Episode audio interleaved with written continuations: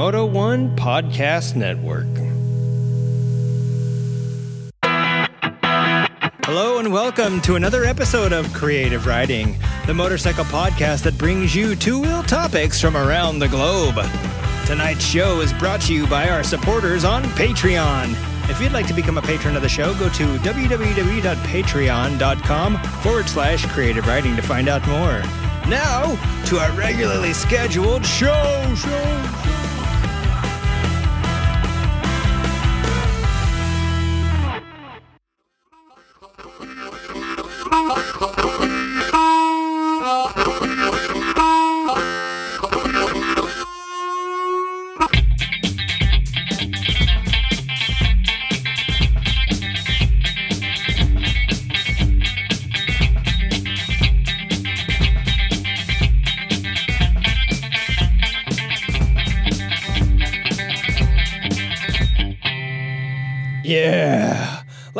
party, everybody. This is Junk, and I am here in the Creative Riding Studios. Um, not at the headquarters. I it's hard to explain, but I've been blacklisted, I guess, for lack of a better term, from the Moto One Podcast Network headquarters, and now we are in our remote bungalow, nay, a steamy garage in Southern California. How you doing, everybody? It is Friday. It is time to rock and roll and get out there and drink and bowl. I used to love bowling. I actually used to be on a league way back in the day when I worked at uh, at a body shop. So if anybody ever wants to try and take me on and think you can bowl better than a one a 150, yeah, can you believe me that they let me on a league and I, I was that bad? Pretty terrible. Um, hey, the weather has been great. We are right at the. Are we in the middle of summer? It's hard for me to tell sometimes because when I see there's hurricanes and uh, I know wow, I know there's already been a few fires and everything um, for us out here on the on the uh, California side of things. Um, I'm not 100 percent sure. I'm pretty sure that means it's the middle of summer, right? But I, I feel since it's uh, September now, I feel like fall is creeping right around the corner.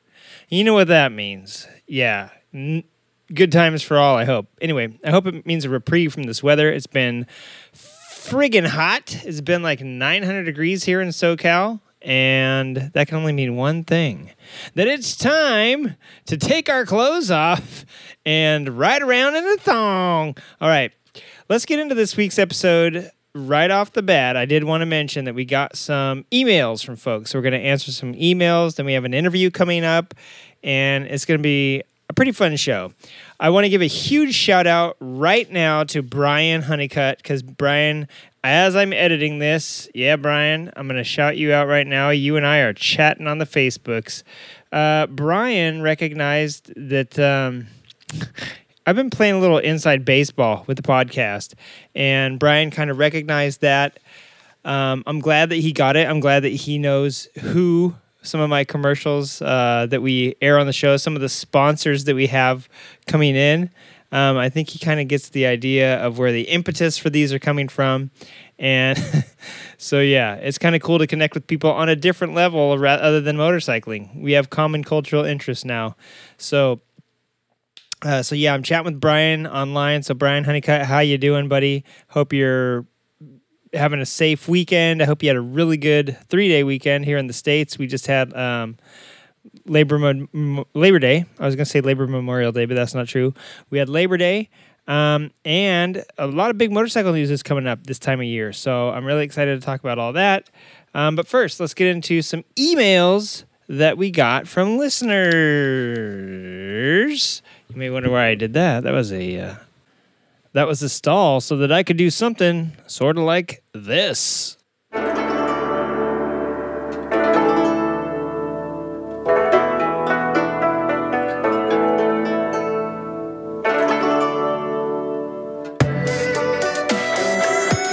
got mail.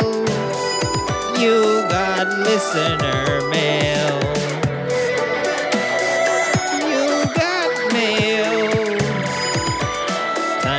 Open your mail. okay. Okay, okay, whatever. That was pretty lame. That was my attempt at like one of those crazy Yo Gabba Gabba style uh I don't know, Yo Gabba Gabba style songs, where they just make up a song for any occasion. So there you go. That's my stupid mail song that I just now made up on the fly. Uh, and by mail, not well. I'm not only am I corresponding with someone online right now. Is he still there? Uh, Brian doesn't know that I'm editing a show right now. Yeah, he's still there. Uh, it's fun to connect with him and talk a little bit about uh, this funny guy that we're talking about. He could hear it in the podcast. I'm glad, Brian. Brian knows a little bit. He's a little bit behind the scenes. But anyway, so not only am I corresponding with someone right now, he doesn't know uh, I'm editing the show right now, and neither will you, except for by the time this comes out. And uh, we got some actual mail, so let's get into it right now. Uh, the postcard that I got from Rob, one of our patrons and a valuable listener since, um, I don't know, we started, I think, right around 2016, I'm guessing.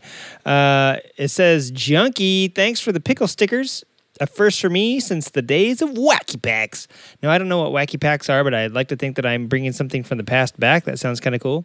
Uh, the show is great, and you guys make it easy to always wear my safety gear, regardless of its something and your ill advice from episode 184.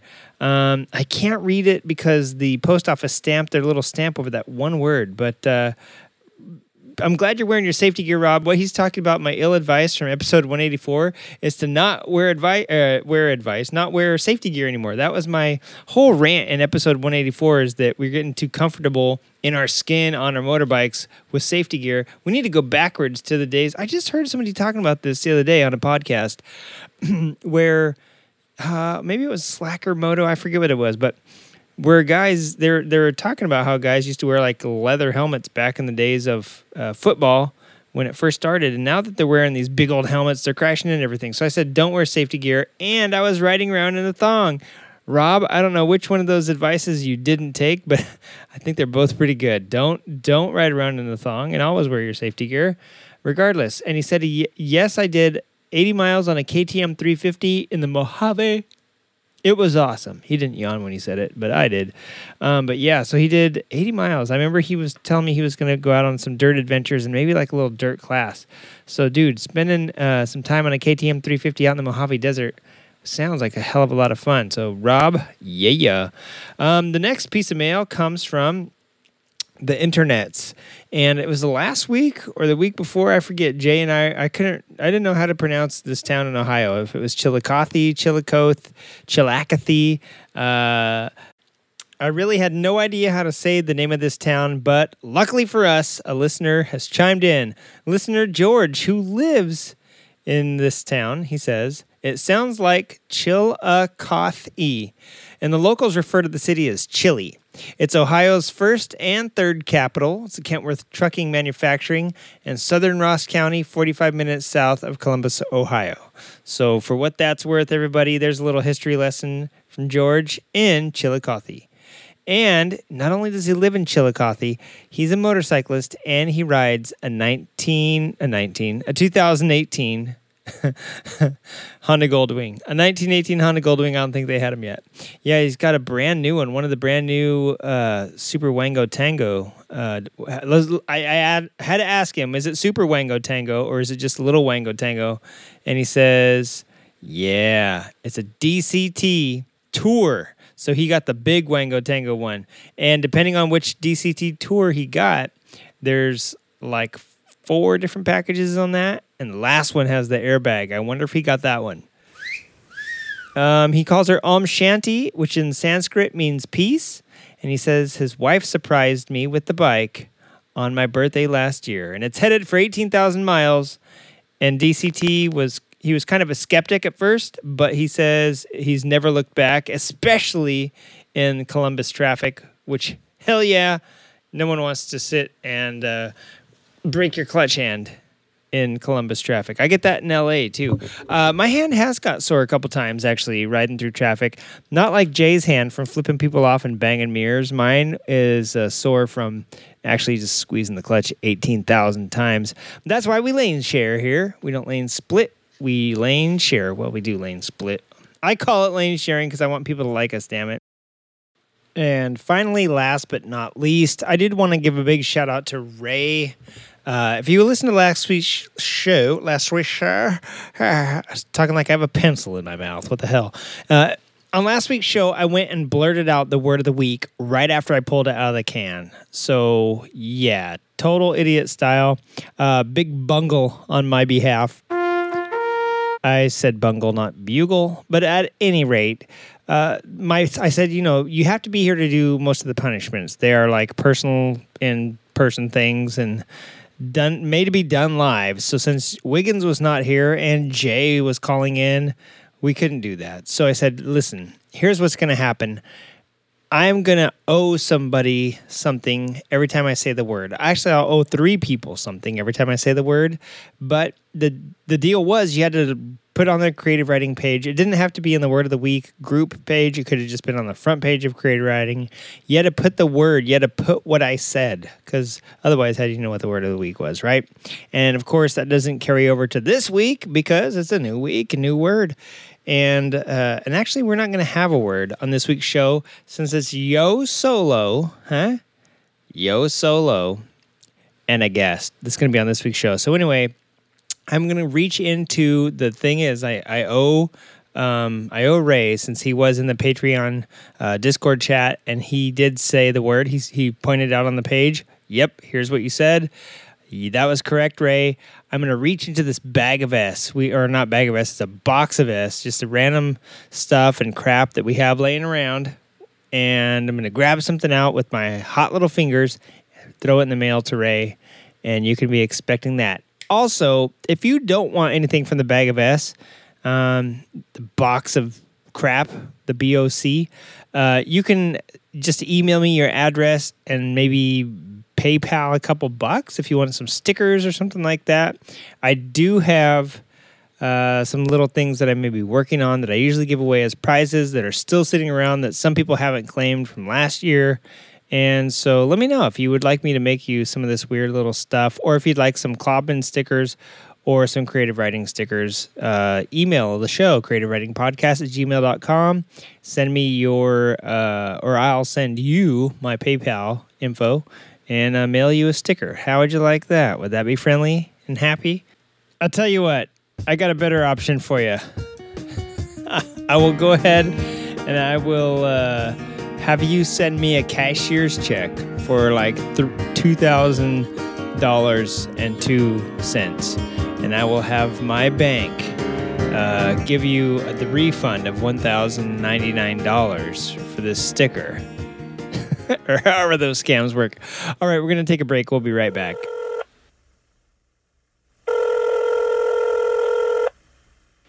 Yeah, hey Junkie, I uh MotoG Pete here from the No Komodo podcast. I thought I'd just give you a call. Our analytics data for the podcast, it's kind of changed up. I was checking our numbers, you know, just see if that ad spot had done anything for us yet, but all of a sudden like my screen is frozen in fact, my whole like computer is locked up, and it's just showing me a big picture of a pickle.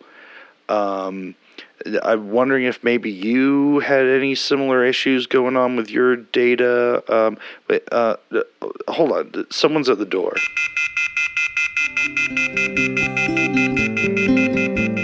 Looking for a high quality leather that doesn't cost an arm and a leg? Well, not yours anyway. Try Kreiders, made in the USA from 100% renewable resources. We don't use fancy hide like kangaroo or elk, nor do we use other imported hides like jaguar or okapi. Those animals are scarce and protected. We extrapolate our hides from a unique source of marsupial. Not a wallaby, though, if that's what you were thinking. Kreiders leathers are made from the United States' most renewable resource, the common opossum. The common opossum is so common, in fact, that thousands of hides go to waste each year on American roadways. We don't believe in letting these valuable garment farms end up in the city dump, especially with a looming leather shortage on the horizon. Kreiders is dedicated to rider safety, and a low overhead is our number one priority. Visit Kreiders today and we'll fit you up in new skin. Possum skin. Kreiders, the cheapest leather you'll wear. Visit Kreiders now. We're located down by the stream behind the old recycling factory, Kreiders Leathers. All right, creative riding listeners, uh, welcome back from the break. I wanted to tell you, you all know every year one of my favorite things about creative riding is the listener submitted shows. And by listener submitted shows, I mean the Solstice Slam, which happens nowhere near the summer solstice, but uh, that and Spooky Spokes, which is coming up here pretty soon. And as you know, this is around the time of year that I start begging you guys for your submissions. Your crazy ghost stories, your haunted rides, your spooky rides. And we've had some whoppers in the past. And kind of a good segue because this week on the show, we happen to have someone that can gear you up and is actually going to have um, some really cool things coming up to get us in the spirit of Spooky Spokes. And with that, I would like to announce uh, our guest here. Oh, I don't know if she can hear the sound sound effect music, but on the line with us tonight we have Miranda Young. And uh, all right, that's enough. I think we get the I think we get the gist of this. But uh, yeah, tonight we have Miranda Young joining us from. Actually, I'm not 100 percent sure. Miranda, where are you coming to us from? I'm coming from you from the great state of Tennessee, here in oh Chattanooga. Yes, right in Chattanooga. Um, Yeah. I, I have some family from Tennessee, and uh, I'm from, I'm originally from Arkansas. And I got to tell you, right now in California, in SoCal here, I feel like the weather is just about on par. And I just looked up to see what it was where uh, my family's from back there, and it was the same temp as it is here. And by God, the humidity, I'm going to guess, is about the same too. I don't know what's going on with this crazy humidity we're getting over here, but it, I think I can kind of relate with how you're feeling right now. Um, except we're not going to get any cool rain to cool us off like normally happens there in the South during the summer. So, um, why don't you, aside from telling me about how you know, hopefully good the weather is back there. Uh, why don't you tell us what is the name of your show and what brings you to us tonight? Well, uh, I'm Miranda Young, and my show is I have a web series called Ghost Biker Explorations, and that's where I travel around on my motorcycle to different locations and tell the history and the stories of these places, as well as do paranormal investigations. So I hunt ghosts. right. And so, Ghost um, Biker Explorations, um, excellent name. I, I have a question. I have two questions. I'm going to put stick a pin in this, but I've heard you called Ghost Biker Explorer, Ghost Biker Excavation, Ghost Rider Expedition, all sorts of things on the show. And so, Ghost Biker Explorations is the official name. Um, what inspired you? I mean, what's what's the inspiration behind Ghost Biker and Explorations? And I want and the pin I wanted to stick in this is because Explorations is um, to me it's interesting because I know a lot of the times you call what you do investigations, and I want I'm just wondering like why you didn't go with Ghost Biker Investigations. And Does that sound too too pi? Is that not enough? Uh, you know? No, that's actually great. Um, you know, I I actually put a lot of thought into the name. Um, originally, you know, talking with a friend, we were calling it Ghost Rider, and uh, you know, the Nicolas Cage movie and everything. We didn't want to get lost in all the you know search engine issues with uh, when people would go to search me out, and so. Um, so I changed it to Ghost Biker before I actually, you know, formally released it. And because I do everything from paranormal investigation to urbex or uh, urban exploration, um, you know, I wanted something that would kind of encompass all of that. Uh, I felt like if I had paranormal on there or investigations, I felt like it would be a little too limiting. And when I go to these places, sometimes sometimes the paranormal investigation is uh, secondary to the history as well as just um, exploring a particular location. So that's kind of why I decided to, to stick with exploration so that I could kind of keep it open for things other than just the paranormal. Right. And one of the things I really liked when I first read your little bio and you know started watching all of your vids is that you kind of emphasize that you're not just about the paranormal, you're you're about the history of the place and a lot of times these things would be nothing without the history without a story behind each investigation or each exploration and it kind of got me you're a woman after my own heart because i'm a big history buff be it you know ancient history or local history especially in the south as you know we there's a lot of history there from native american history and to, i mean history still being made in weird mm-hmm. ways because in one way a lot of things are still dying there, and some things are still have been unchanged. Lord knows my family um, didn't get electricity till the fifties, you know, and so uh-huh, there's right, and so there's a lot of history and lore that still exists and is lived in in a modern way, but it's ancient stuff. Like my my family's farm is over like I don't know, like 100 and I don't know, I, I forget, but it's it's got to be at least over 150 years old. And mm-hmm. over the generations, people, the the other family members would pass it on and pass it on. So it's been in the family forever. And I can think of so many creepy places when I was a kid that I did not want to go on that farm. And I think that's where it bit me was. Uh, man, I'm so glad I'm talking to her tonight because I think you're somebody that can relate to this, you know? Absolutely. And, you know, I grew up in the middle of the Appalachian Mountains, and uh, you know it's so steeped in tradition, and you know that's one of the, that's why I think you know um, the stories you know are the way they are is because you know there's so much tradition in this area. People it, it there are areas that um, people don't get back and explore so much because it is challenging to get back into those back areas. But um, yeah, one of the things, excuse me, one of the things that I found in doing these episodes is that people said that people didn't tell the history enough when they were doing the investigation. They put the investigations first and foremost. And for me, they were always secondary um, because you don't really have an investigation if you don't have a story behind it. And when I'm creating these episodes and looking for different stories to tell, I want to try to find something that has an interesting enough story if just in case there's no activity that the story will be able to carry the episode. Right. As in you know just be interesting enough for people to stop and say wow you know that was that was either really odd or really interesting.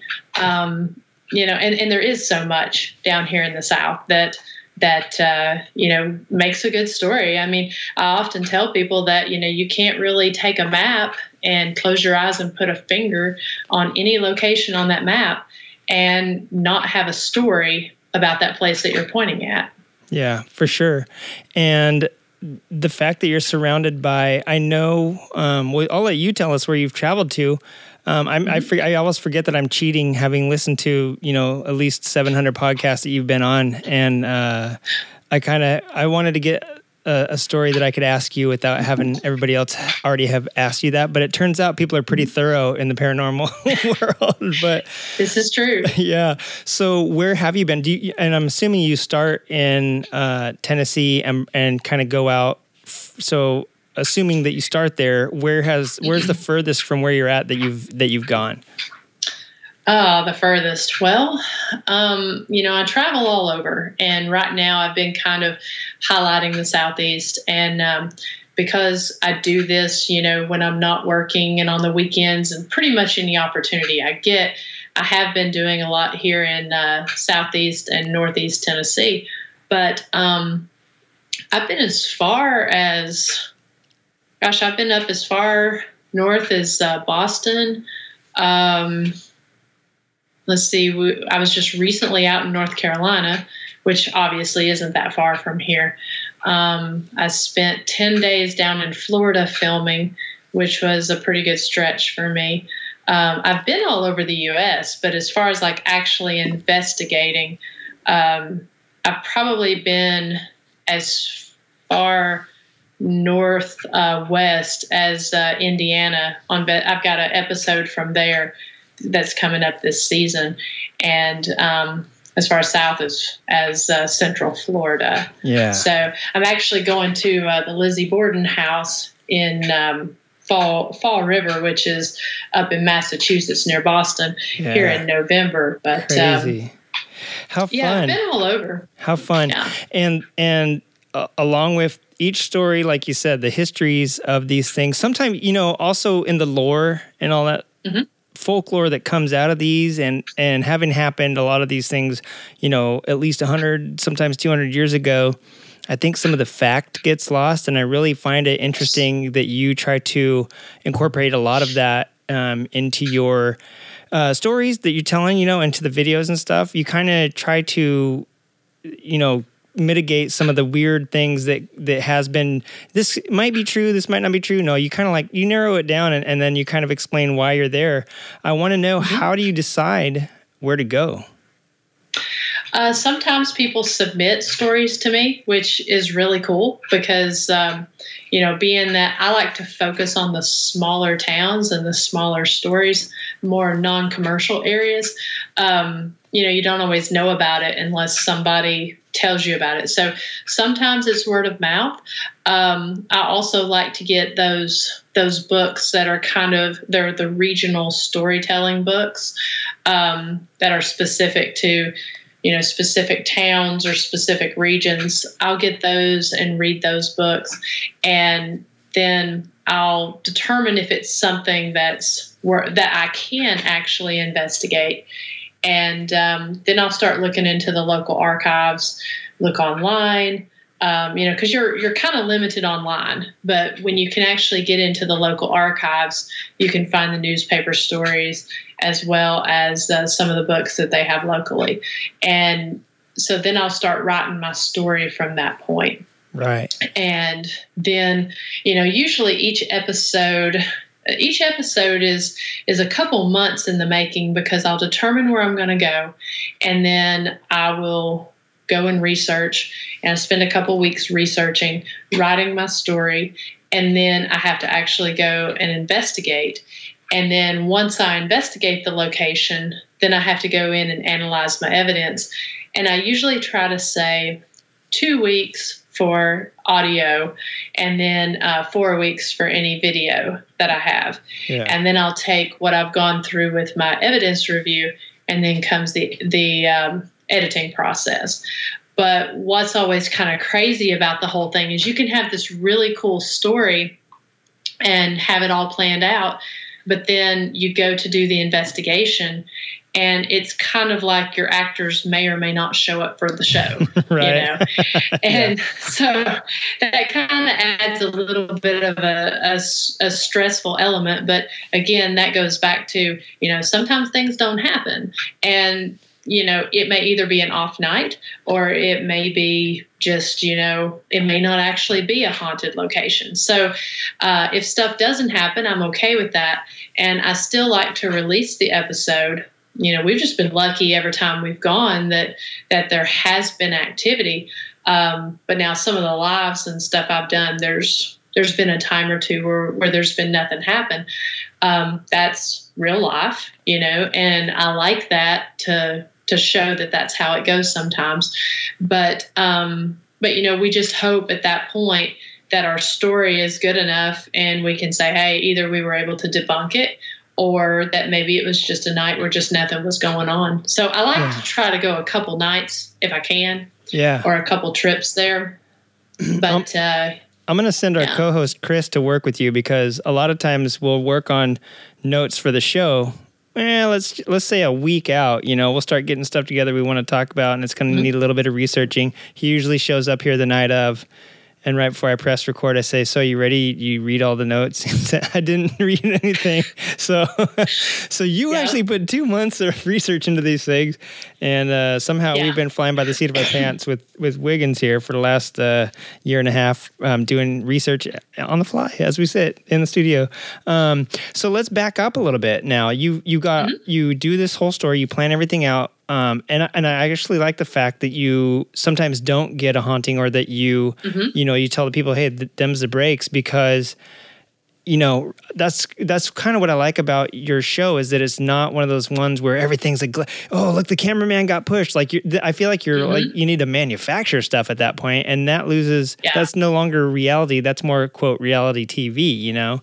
And so mm-hmm. that's one of the things I liked about your grassroots style is that you're real. You yeah, you're real honest about these things, and it makes for a more curious, you know, then somebody say, well, I swear I heard that place, and maybe they'll go investigate it for themselves or something. You know, maybe you inspire somebody to go check it out and see if they have different results. But um, but I, I actually like the fact that you kind of give a behind the scenes like hey this isn't always the glitz and glam of all those shows that are just cutting throats to get a uh, a, a, tv show or or uh, sponsors and this and that because I know I, I, have quit watching cable for hundred years, but even when even then yeah. there was about twenty five ghost shows on, and I'm thinking, man, soon enough they're gonna run out of stuff to talk about, right? Like, yeah, now there's more than ever, and uh, crazy.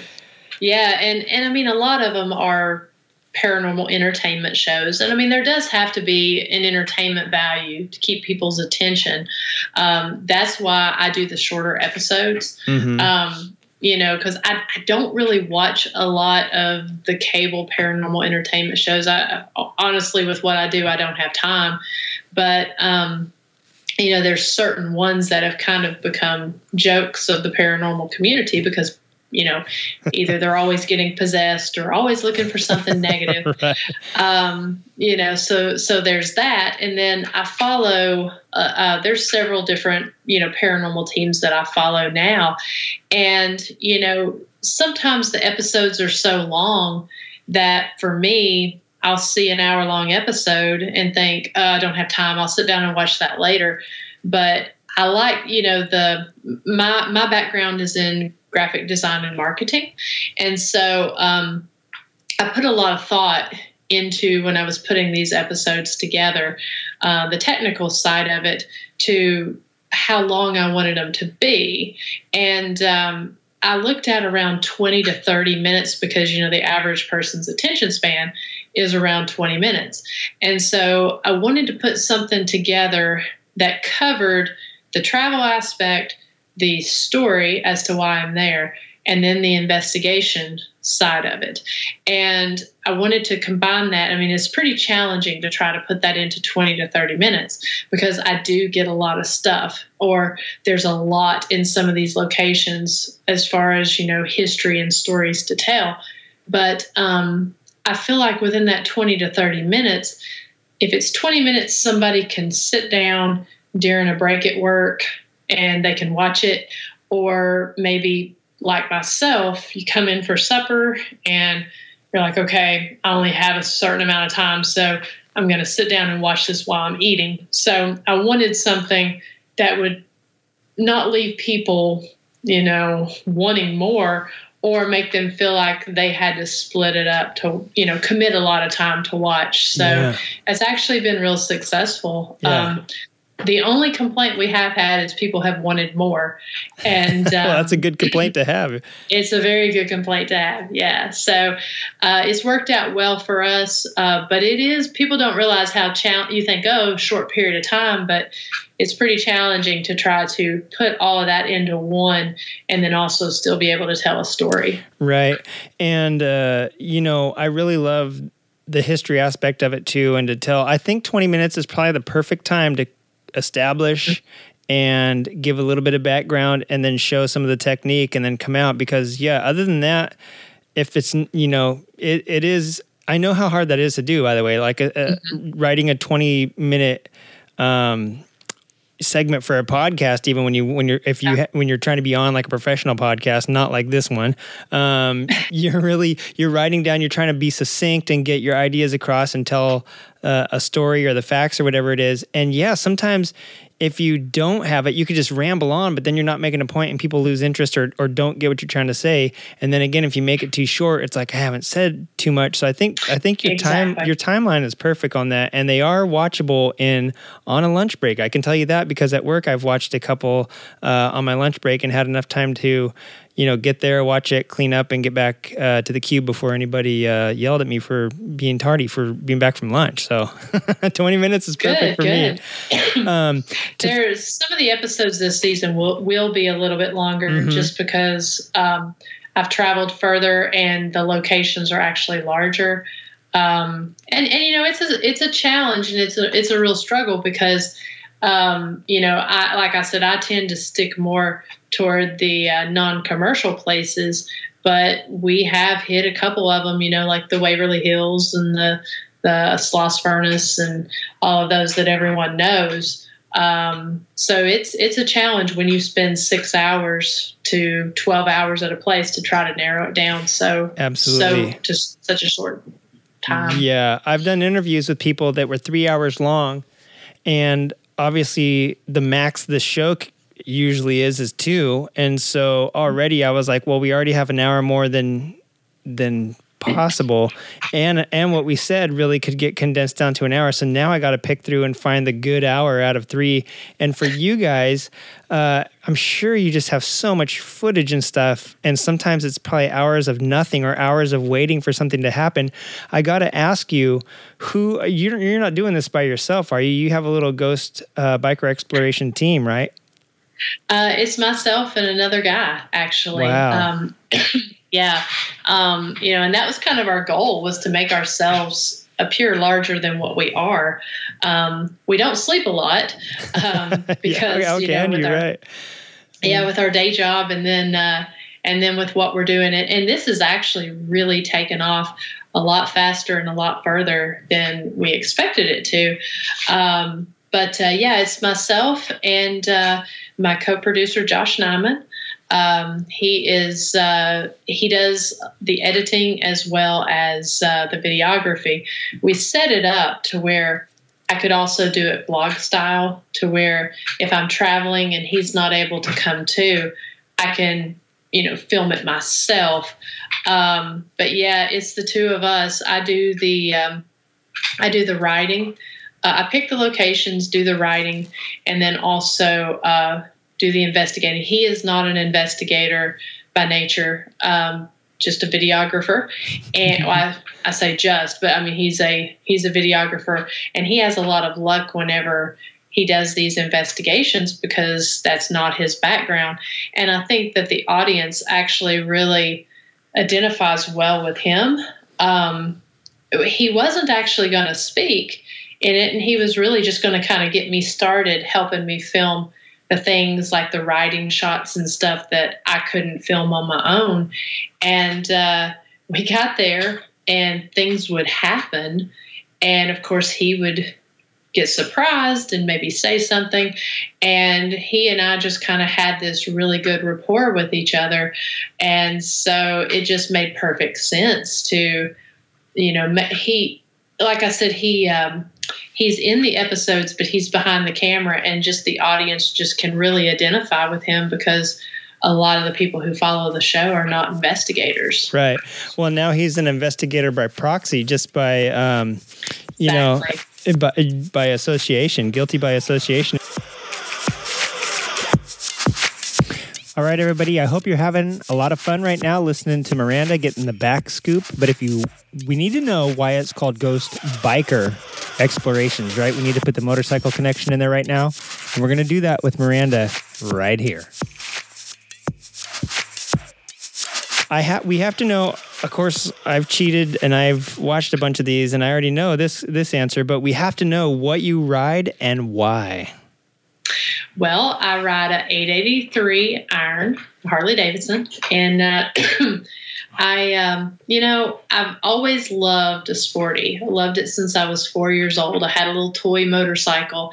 It was this little green sporty from back back in the early 80s, and um, just always loved it. Now, when I got it, uh, I had a, a, uh, Vulcan 750 before mm-hmm. I got the iron. That was my first bike, and um, I knew right away that I would outgrow the iron, but I just loved it. You know, I loved the style of it. I loved the matte black paint job, and uh, so uh, it, it just it was just a good fit um, at the time, and I will always keep that bike. Uh, I got rid of the Vulcan 750 a couple years ago, but um, kept my iron.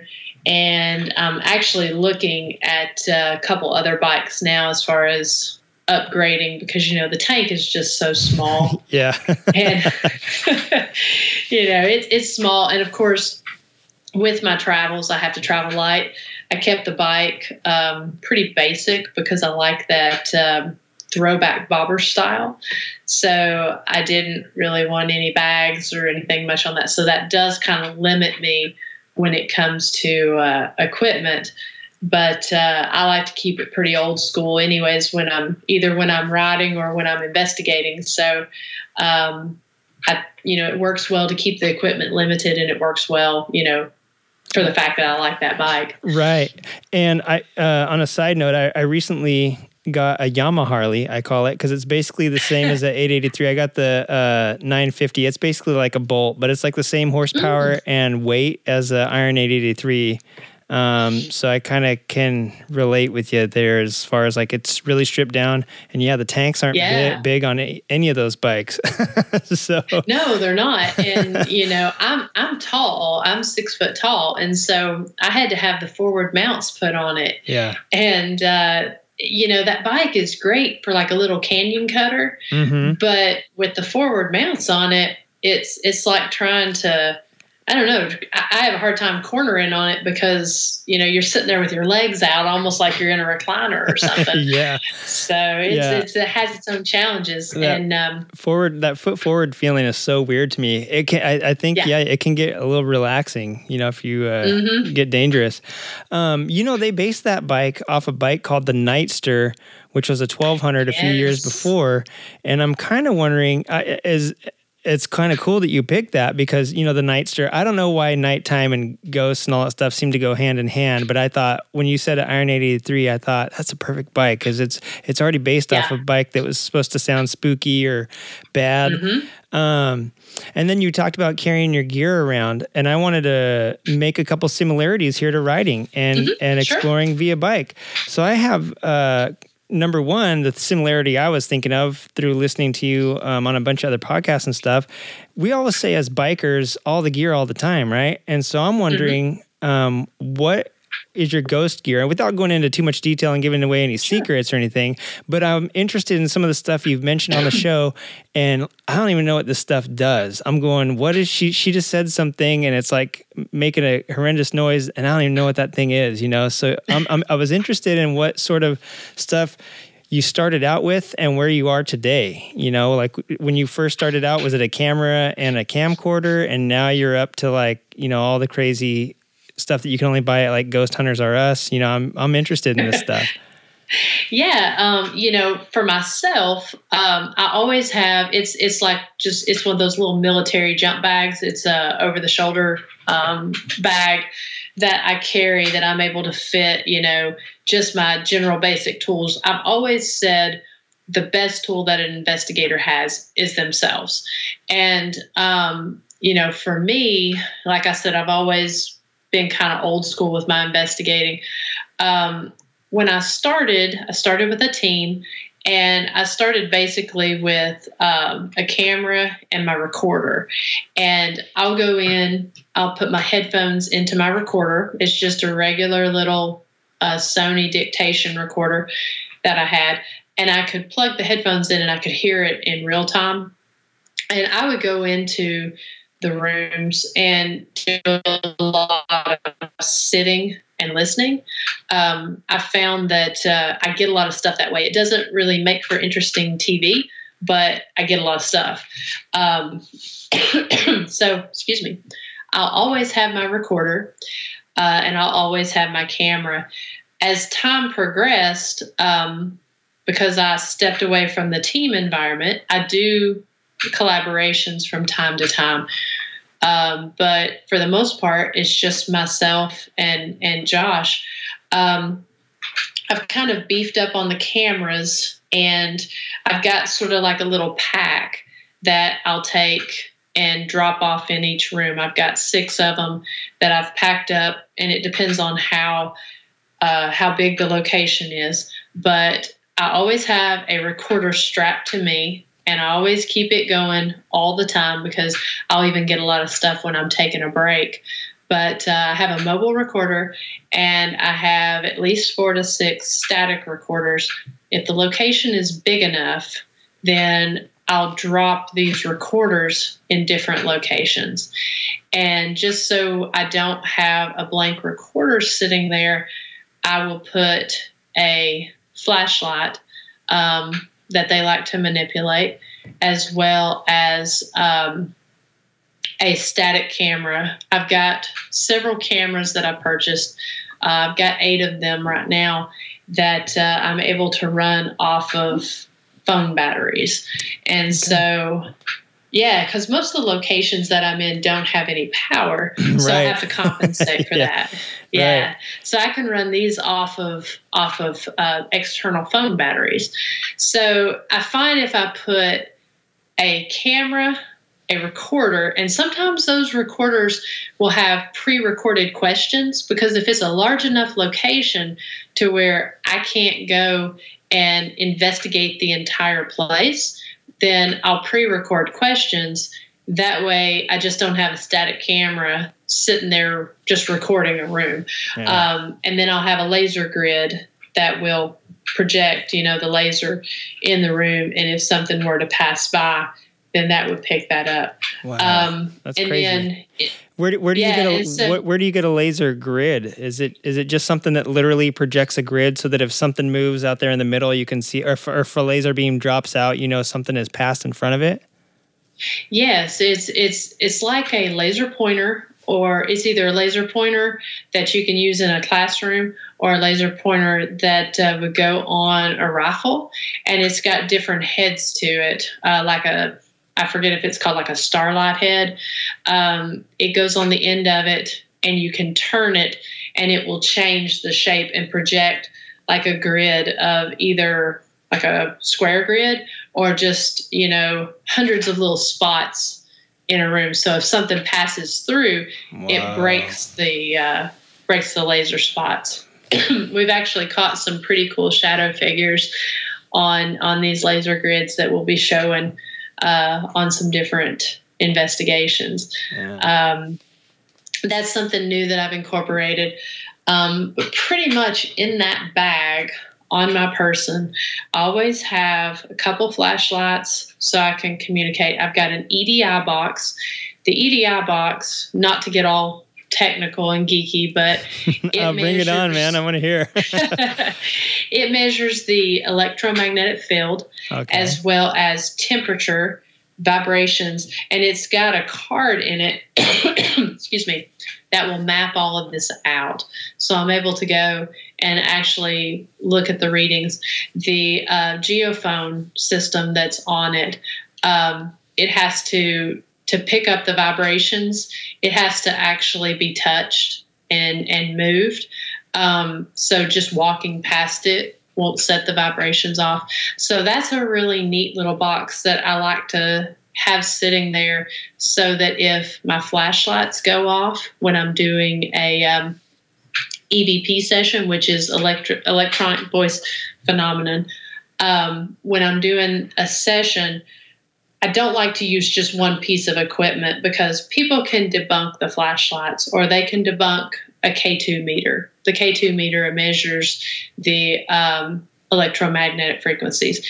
Um, if I have the box sitting there with me and flashlights start going off, I can check the pressure. I can check and see if there's any disturbances in uh, the EMF uh, while I'm doing that. So um, I like to have multiple devices going at once, yeah. um, just I- to try to debunk that. I hate to say this, but it, that sounds like it has more, um, devi- like more capabilities and readings than our motorcycles. The te- all the technology together on our motorcycles do. It does more than my Harley because I had to put a uh, fuel gauge on it just to. Yeah, mine doesn't have a Just so fuel gauge either. yeah, no, it definitely sounds like those are have way more tech than than our bikes do, man. And so, and that's just a few of them, right? I mean, then you've got like something that I, I forget what it was called. Maybe it was the box that I'm thinking of, but you guys will put it like upstairs or in a different room, and when it starts going off, you know something is going on. Is that? That's the REM pod, and oh yeah, what? That's a really cool one. So, um, you know, you can set how far your field is. I think the furthest I've set my field has been maybe um, two and a half feet. But you've got it's got a retractable antenna, and it's got these different color lights on it. And when the alarms go off for each light, it's got a different sound for each alarm. And so um, you can set it where if there's a temperature change, it will start beeping if something crosses to touch that um, to touch that uh, antenna, then it will start letting those colors uh, go off, and you'll you can tell by the different alarms. And what's really crazy is the the REM pod. It's really hard to it's really hard to set those off. And so when we get that activity, it's pretty exciting because they don't usually go off on a lot of investigations.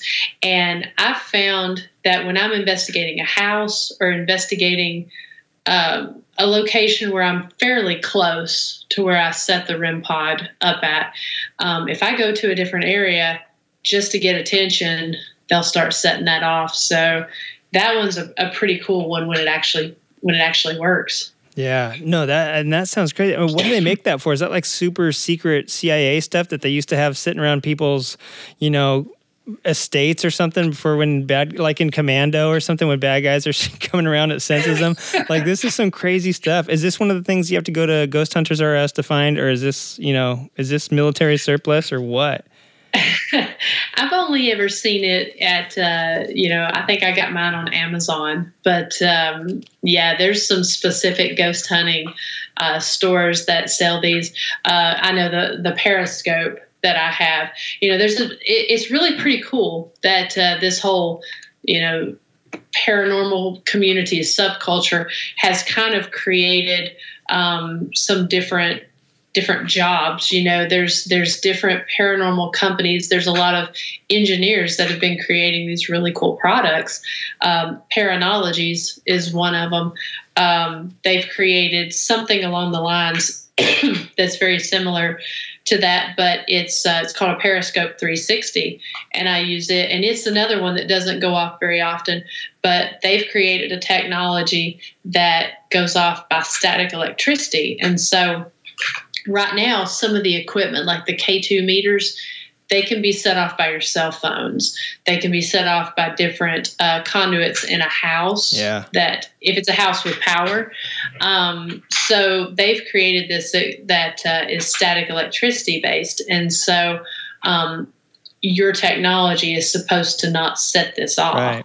So And- it's really yeah. pretty cool to see these new new uh, inventions that are coming up. Yeah, just that's to, just like I mean, I guess just like motorcycling. Yeah, you create a need for something, and people will make it, and that is Mhm. cool because the more technologically driven with Bluetooth and all sorts of infrared, this and that on the cameras and stuff. I'm sure, yeah, some of these older things are more sensitive to those since they're probably trying to detect that or something.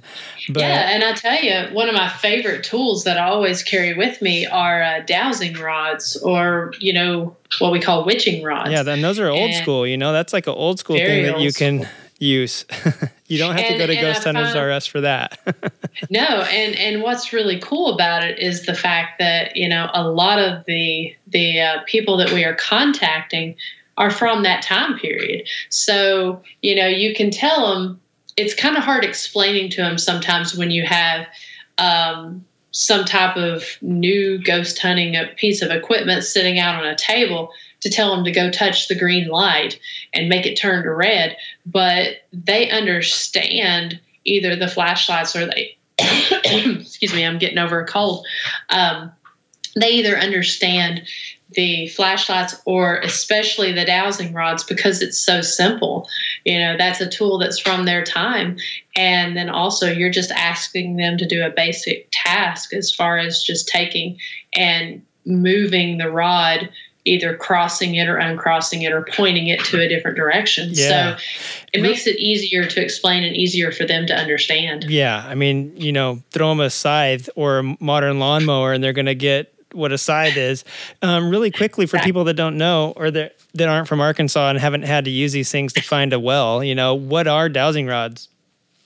Um, they're used to find water, um, usually underground uh, springs or underground water. Um, back in the day, um, people would use them, they would call them a witching stick. And uh, somebody that had the ability to be able to do this, they could, uh, a, water witch was what they called them. Um, they could take a crossed stick or a forked stick and use that to find water. And so then it progressed into the copper dowsing rods, and they would use this to locate underground water. Yeah, they're the ones I've seen are like two letter L's basically, yes. and you, yeah, you kind of I don't know if you hold them a special way in your fingers. The, the, I've seen my um, my grandpa use them. His, my great grandma mm-hmm. taught him, and my great grandpa taught him. Um, being a bunch of hillbillies out in the woods where we lived uh, in Arkansas, there are creeks everywhere, but to find a well, um, and I saw him use them once, and it was pretty interesting. And lo and behold, they start digging, and up pops a well. So somehow they work, yeah. w- w- whether it's on a spiritual level or they're working with nature, and however you know the spirits work and all that stuff. I could see how these two things can cross over, and that's like an OG tool. That uh, yeah, uh, that's yeah, kind of kind of cool that you have all these new gadgets, but you also have something really old school. Yeah, and and honestly, you know, developers have created apps. Um, they've created apps. They've created these um, spirit boxes that uh, are modified AM/FM radios, and and all this is really cool. Um, all the new equipment. I mean, there's even at this point there's music boxes that developers have created that uh, they can manipulate. But for me, um, these are cool and now I very rarely use apps. I do have a couple of them, but I'm very skeptical because, um, you know, phones and not to go all conspiracy theory or anything, but you know, your phones do listen to you. Yeah. As far as uh, your, you know, Google and, and Facebook and doing ads. I know that from working in marketing, but um, but um, you know so if it works that way then who's to say that an app is not picking up on either something you said or some of your cookies or something that's in your phone? So every now and then i might just you know just for fun pull that out and just to have something different because you do have to have different stuff to kind of keep that entertainment value if you will. But um you know like i said i've I was skeptical of the spirit box, um, but I've had some some good experiences with that. But for me, you know, sitting down with that recorder, sitting down with those dowsing rods, and uh, just kind of you know keeping it old school, having the other pieces there to use in conjunction. Um, but if I have to pick, I'm picking my rods and uh, the recorders and uh, camera over everything. Yeah. And I'm going to guess that Josh doesn't ride because I'm 99% sure that he hauls the rest of the stuff around, right? he does. He does. He does not ride. Um, and, you know, typically for the smaller places, um, like I said, I keep it, I have a, a, fork bag and then I have a little um, swing arm blade or black, swing arm bag on my bike. that I can put stuff in, and then my little backpack. But uh, we have done some very big places in the last little bit, and so he unfortunately has to. Uh, for, unfortunately for him, fortunately for me, he's the one that gets to haul my stuff. Sucker. yeah. um, another similarity to riding is that as bikers, we always have favorite roads or road trips, or even like for me, like canyons uh, that we like to go carve, you know, just for a weekend or just for a couple hours. We got some spare time, we want to go hit them up. Do you have, well, do you have any favorite roads to ride? But also, do you have any favorite locations that you like to revisit? Or is it a pretty. Okay, okay. Yeah.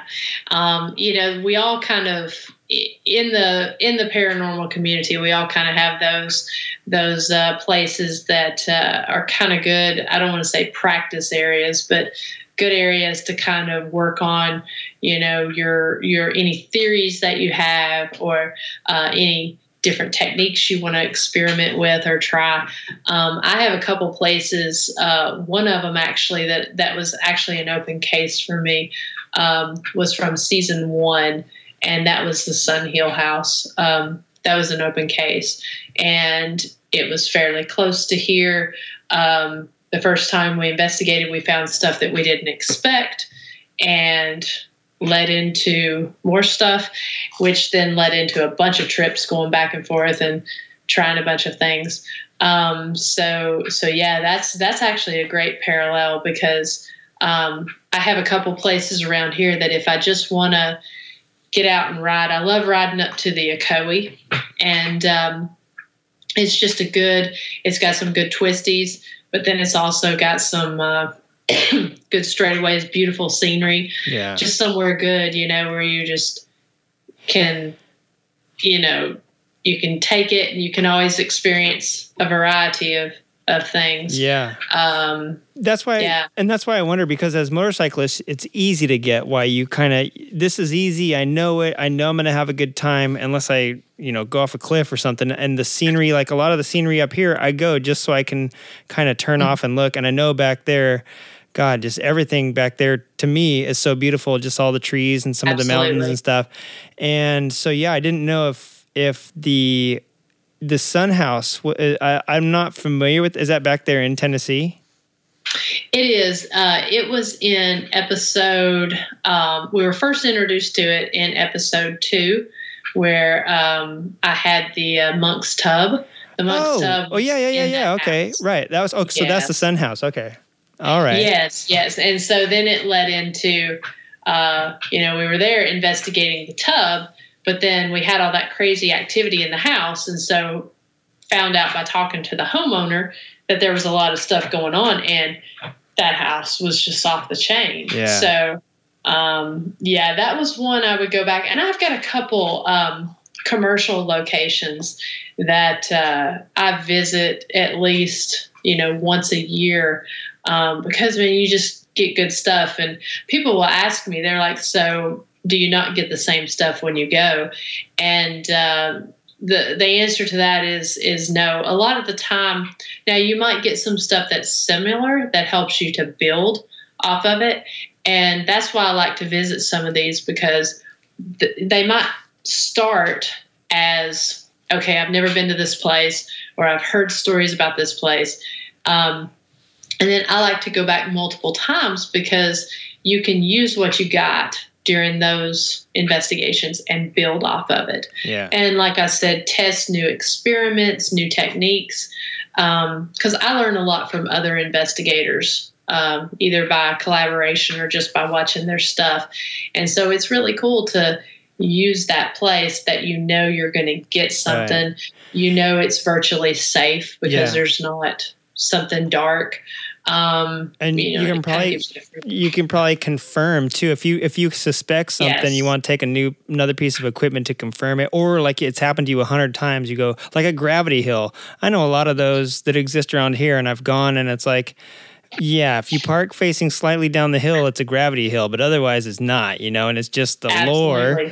So you could go back and test it and then you know one day i tried to do it on, on my motorcycle too and i don't know if all the ghosts can fit around you know just one back fender maybe that's why it's so hard because on the car they have that whole tr- deck lid to push on but right?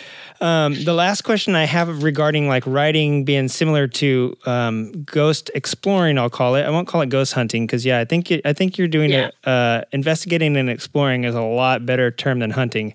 Um, Yes. There's Daytona Bike Week. There's Sturgis. There's Hollister, Myrtle Beach. Um, even the Barber Vintage Fest. There's so many bike festivals that revolve around the culture and about the vehicle, you know, itself, the motorcycle in all its various forms. Is there or are there paranormal equivalents like Ghost Con or is there ghost rallies? And are there ghost biker rallies? Now that that would be very cool. You're gonna have to Um, start that one. I know, you know, I only know a few biker paranormal investigators, Uh-huh. um, which we gotta we gotta get on that, get Yeah. more people. um, yeah, there there are actually a lot of different. They call them paracons, and um, you know, Gettysburg Bash is a big one up in uh, Gettysburg. Um, there's uh, excuse me, Fright Fest and uh, Scare Fest. You know, a lot of them kind of tag on to like these these horror cons or whatever um, for horror movies. But uh, yeah, they're popping up all the time. Um, in fact, I've spoken at a couple of them um, when I've been there. But uh, yeah, they, they've got quite a few of those, and um, they're pretty cool. Sometimes they're just more, you know, they've got ones that are based on just cryptid cons, which Okay, are right. Okay. you yeah. know people yeah into bigfoot and that sort of thing i don't really i don't really get into bigfoot or ufos i mean they're interesting but um, i don't really follow them as much yeah. but I mean, uh, this paranormal world goes deep, and just the the spirit aspect is deep enough. I mean, there's so many different offshoots of what mm-hmm. you do that I'm sure like there's so many things calling your name out there, you know? Oh yeah. I mean, cause just in the paranormal alone, you get into the, the demonologist, the religious demonologist, the, uh, um, people who do the para- paranormal just for more of the kind of thrill, the Saturday evening, you know, ghost hunters, if you will. Yeah. Um, the uh, scientific researchers that kind of the purist. Um, it's it's pretty interesting. And then you've got your self-proclaimed demonologist. You've got your ones who are. Um, a, a true demonologist is brought on by the church, and they get their cases from the church. Um, and then you've got your others. I mean, it's just totally it's a crazy. pretty broad field. Yeah, yeah, yeah.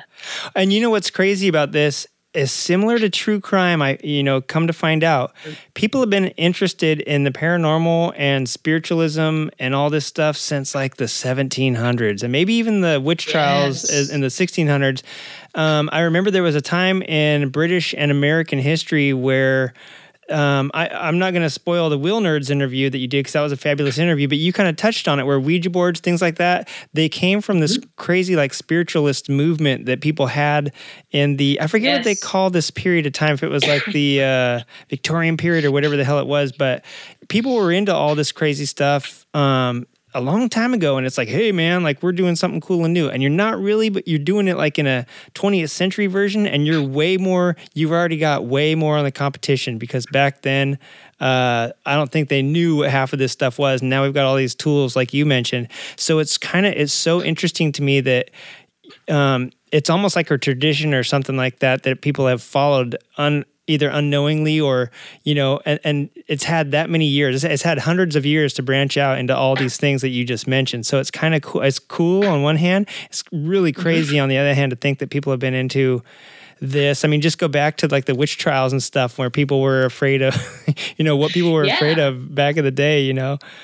Um, yeah, you know, it's it's crazy when you, and that's what I love about the whole historical side of it is the fact that you know we're really not that much different than we were back in the 16 and 1700s. You know, the um, as far as like you know, of course, death has always been you know this this big unknown that people have been curious about. I mean, you can even take it a step further and even look back, you know, at at the Bible and and not getting religious or anything, but you know, they talk about ghosts in the Bible. Oh yeah. And um, so not just you know not just demons or anything like that. But um, I'm pretty sure I'm pretty sure there was plenty of those in there too, though. yeah, and were. you know, just and, like even the legend of Sleepy Hollow, like weird yes. headless ghosts and and you know werewolves mm-hmm. and and vampires that came from you know 1600s in mm-hmm. other countries. You know, like there's a lot of crazy stuff around the world that has kind of uh, spawned and um, is like the progeny, you know, of of all this stuff, the predecessor to Absolutely. where we are today. Is is so interesting. oh yeah, yeah. Know? I think it's I cool mean, it's, that, that you're making a, a new part of, you know, continuing a new part of this. Going back to like all the, the, the cons and things, like the uh, mm-hmm. Paracon, which actually sounds like one of the most terrifying dinosaurs I've ever heard in my life. um, how long did it take you to get to be it kind of sounds like you are a trusted individual or I don't know if you want to use the term expert. I'm going to because I really know nothing about what you what this field. Uh, you know, you you know so much about it. But how how long did it um, take before people kind of considered you like an expert or somebody that, that they needed to, uh, you know, they wanted to hear this from?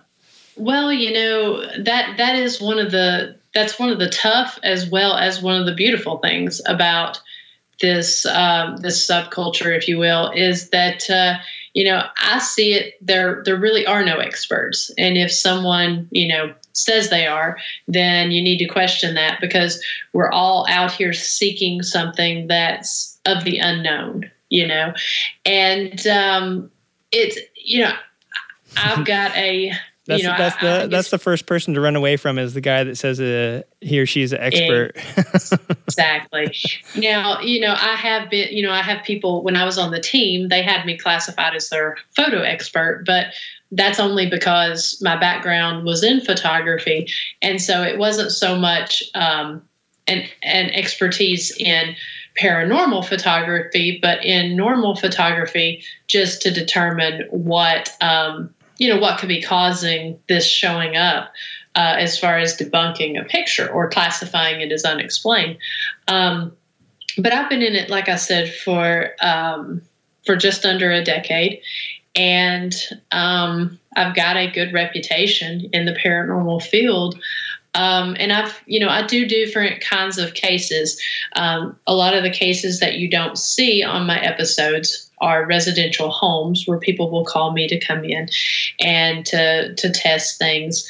Um, so what I do is I go in and I really, I don't want to say I'm a skeptic because you know i've i've seen these things. And so to me you know i can i, I never try to convince anyone. I'll just put it out there and then it's up to you to decide if it's if it's there.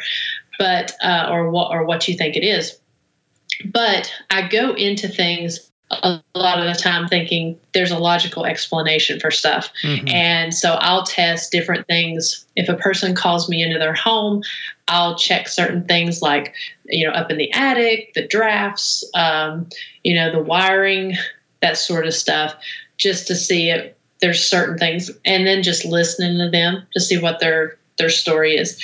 And a lot of the time they call me in just to sort of not so much to get rid of what's there, but to maybe just kind of help prove that they're not crazy, you know, yeah. with what they're experiencing. And then um, personally, I think the mark of a good investigator is someone who can put the ego aside and contact if, if it's something that's past their um, level of expertise, if you will, um, to contact someone who knows, who specializes in that area. And so, um, you know, if somebody wants to get rid of a spirit in the house, uh, I don't claim to be able to get rid of spirits. Um, there's someone that I will contact, put them in contact with, and they'll take it from there. If if it's something that we deem to be negative or malevolent, and um, let them take it. I know several investigators who have taken that on themselves, and it's not really gone too well. So uh, it's not going well for the homeowner as well as the person who was doing the uh, cleaning, if you will. Yeah. So, um, so yeah, it's it's taken a while, um, but uh, I have um, gotten a, a, a good reputation in the community and uh, like I said, it's mostly just, like I said, I'm not going to try to sit and say this is paranormal, but I will say, you know, it is something that I feel myself can't explain. And I welcome criticism too, as long as it's constructive. If somebody has an explanation for something that I, I don't know, you know. And then that's a good, I think that's a really good way to look at it because you don't want to tell somebody uh, definitively what really can't be handed to them definitively. You know what I'm saying? And yeah, right. I think that's really a, a, good, honest way to say, listen, here's here's here's the facts as I'm presenting them to you because this is the evidence that I have. And yeah, you run with mm-hmm. it. And I think that's actually a pretty good, rather than trying to sell them on an idea that you might, even if, even if you're 100% sure, like, you know what? Like, this isn't my home. You just, as your you have to live here. You decide uh, yeah. how cre- creepy you're going to make this uh, experience. And, and, that's what I tell people um, is uh, I'll have people contact me and I'll say, okay, are you sure you want me to come in there? Because I may find some things that, you know, you're the one that has to go to sleep at night. And, uh, you know, for me, I mean, I've, I, it, I don't get scared very easily. I get uneasy, but I don't really get very scared. But there's some things that uh, you know, for me, the the evidence that's just really compelling are the voices or the EVPs that we catch, and um, you know, if you're the only person in a location, or if you're the only female and you catch a male's voice, um, or something that says something really mm-hmm. creepy or disturbing to yeah. you, which I've had happen. Yeah. Um, those are the things that come to you when you lay down to go to sleep at night. Exactly. And uh, you get PTSD there's- from uh, something a ghost said to you. You know. Exactly. And so, um, you know, there's certain things that, I mean, I've looked at crime scene photos that uh, some people have sent and that have had some very bizarre things in the No pictures. Way. Uh huh. And those are things that, you know, when you lay down to go to sleep at night, some things are hard to unsee Yeah. or hard to unhear. And uh, yeah, you know, you just, um, that's what I will tell people because I have put, I had some stuff going on in my house and I put a recorder out and got some voices. And, um, you know, so I'll tell them it's like, you know, I will come in, I will do whatever, you know, if you want me to help to, to, prove that there's something going on and prove you're not crazy or debunk it um, just need to be prepared that uh, you may see or hear some stuff in your house that uh, you may not want you may not feel comfortable Yeah. with when you have to go to bed at night yeah, you might have to be wearing noise canceling headphones for the rest of your life in your own home. Yeah. So I, I do actually have some miscellaneous questions that I've been writing down over the past few weeks, and Awesome. that one of them was. Um, have you taken a ghost home or had too close of an encounter that obviously you don't get scared um, being a six foot two uh, badass woman, but uh, you know you do get uneasy. Has something made you, you know, kind of feel like uh, checking out early? Let's say. Um, you know, um, a lot of the stuff I've experienced have been more, you know, I'm a little more nervous from the human side of things. You know, the uh, either the people that uh, are at these locations, because a lot of the locations are not always in the best areas, um, or sometimes, um, you know, there was one in particular had a rattlesnake problem. Oh, Uh, there's always Mm, that's a lot always of nice. yeah. a lot of spiders. Those those make me a little more nervous than uh, the spirits. But um, I did. I actually uh, um, a case that we were working on that's uh, going to be on this season. Um, it I won't give too much of it away, but it did make me. That's probably the only time that I've actually been uneasy in a location uh, because some things started happening that um, excuse me that I could not explain. I mean, literally the floor was shaking, Oh, um, and uh, you know, so and and then just some of the things that were occurring around. Um, when I had some activity in my home, uh, I had investigated uh, Hales Bar Dam, which is uh, not too far from here, but um, it has some pretty crazy activity, and the entity that it, that's in there doesn't really care for women. Um, I had something follow me home, and I caught some images on my security cameras that um, were a little disturbing God. and I hope to maybe release that at some point. Um, but uh, yeah, that that actually kind of bothered me. My my house is split level, and I caught what was um, it's an entity following me, and uh, you see it. And, and I'm not a big orb person. A lot of the time, I can debunk orbs, um, but it was something that shot across the screen followed me. It raised up, so it had to be about six one, six two, and turned into what looked like the side profile of a face, and was walking in behind me. And um, for about three weeks, when I would go downstairs into my basement area, because that's the door that I would use to go in and out of my house. It made me very uneasy. Um, just seeing that, you know, seeing it on the Yeah. camera. I know, and, and damn cameras picking up, you know, all sorts of stuff that you you don't see with the human eye and the naked eye. It makes you wonder how many people in everyday life getting on the bus, waiting on the corner, sitting under an old elm tree out in you know the middle of town. That maybe someone was hung in, you know, 100 Yeah. years ago. It makes you wonder how much. Um, I oddly enough, I just watched an episode, an old episode of The Ghost Whisperer a couple days ago. It was just happened to be on when I was flipping through channels, and I was kind of laughing because here's this bright and cheery little town that Jennifer Love Hewitt, I think, is the st- star. You know, the Uh-huh. Ghost Whisperer, and she's just sitting there, and Uh-huh. this cute little town has ghosts all over, you know. So I'm thinking in real life, mm-hmm. I wonder if that's the case, which kind of leads me to one of my next questions. And I don't want to make light of this thing because I you know what you do is to me it's kind of like a doc those doctors that work with like um, like hiv or cancer and then you accidentally expose yourself to it and now guess what you got so i'm thinking how how yeah. how you know much you're doing this for other people to kind of get a inside world and a historic view of these places uh, when is it going to turn bad and follow you you know follow you home so that's kind of a that is kind of creepy but um yeah you have to be careful. You really do, and uh, it's something.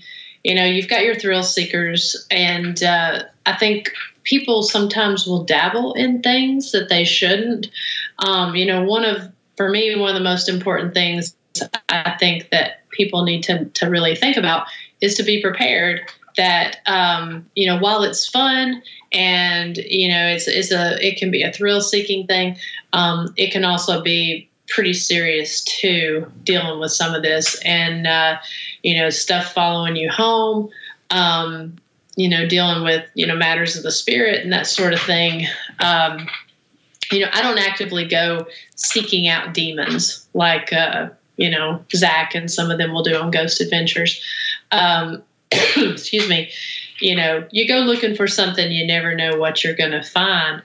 But uh, I find that uh, there, I have had some cases that I've had to step back from and and take a break.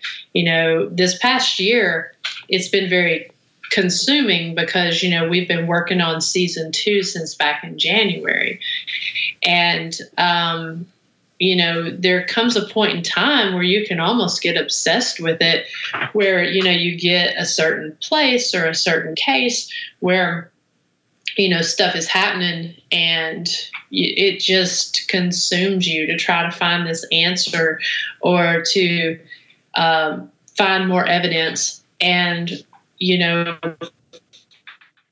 just to be healthy about it you sometimes have to step back because it can kind of take over take over you in, in multiple ways.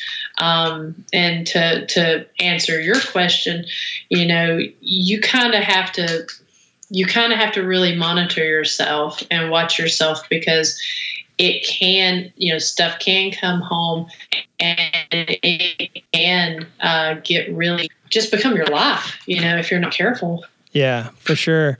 And especially when people realize you do this, you know, because yeah. people might not talk about it, but then when they get you alone and they realize what you do, most everybody's got a story. Yeah. And people want you to come check it out. And if you're not careful, you will always be going and checking houses and stuff out. And uh, it can it can become unhealthy. Yeah, we have a listener in Tennessee back there that's a really big part of the show, and I hope that he um, hears this and and uh, Maybe he's he'll submit a story this year for Spooky Spokes. Um, oh, nice. Yeah, going back to the uh, Jennifer Love Hewitt and Ghost Whisperer being in a really charming little town, but it's full of evil, right? Well, not evil. Right. It, it, was full of weird, weird stories. Sometimes they weren't even that uh, that that bad, but she they were just some weird little problem that had to get resolved.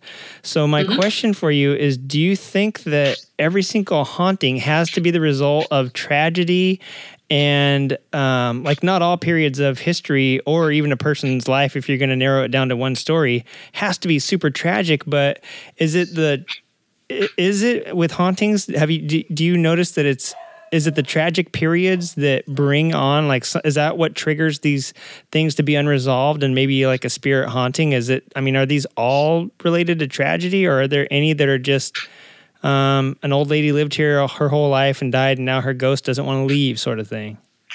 Yeah, I mean it's it's a mixture of things, and I think that's sometimes the difference between like a residual haunting and an intelligent haunting. Um, excuse me. Um, yeah, I've had. Uh, I can remember taking uh, piano lessons, and uh, I took it at this in this old uh, it was a utopian society town um, that was British, and um, nothing really tragic. Hey, Miranda. There. Hey, yes. Can I stop you real quick? I just had the weirdest thing. I sure. had somebody or something knocking on my garage. I'm gonna pause the recorder real quick and go see what's up. I'm not. Okay, sure. I'm not kidding either. I'll be right back. Okay.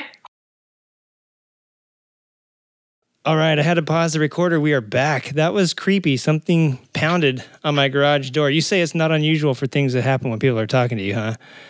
Uh, that it has happened before. Yeah. You are you are like the ra- rabbit's foot for uh, the spirits. Either, you know, sometimes people will, if we're doing a Facebook Live, they'll start having stuff happen at their homes or uh, equipment will start acting kind of funny. Yeah, we've had uh, Yeah, some my- stuff kind of happen when we're, we're right, when, talking. right when you said that, my internet, your your voice started to do like a jackhammer thing. This is crazy, crazy. um, you know, when you were talking about the ground shaking earlier, I was like, oh, we could explain that in California. It's called an earthquake out here, but uh, where Mm-hmm. you're, you know, the places you're investigating, that's some real deal stuff. Um, yeah.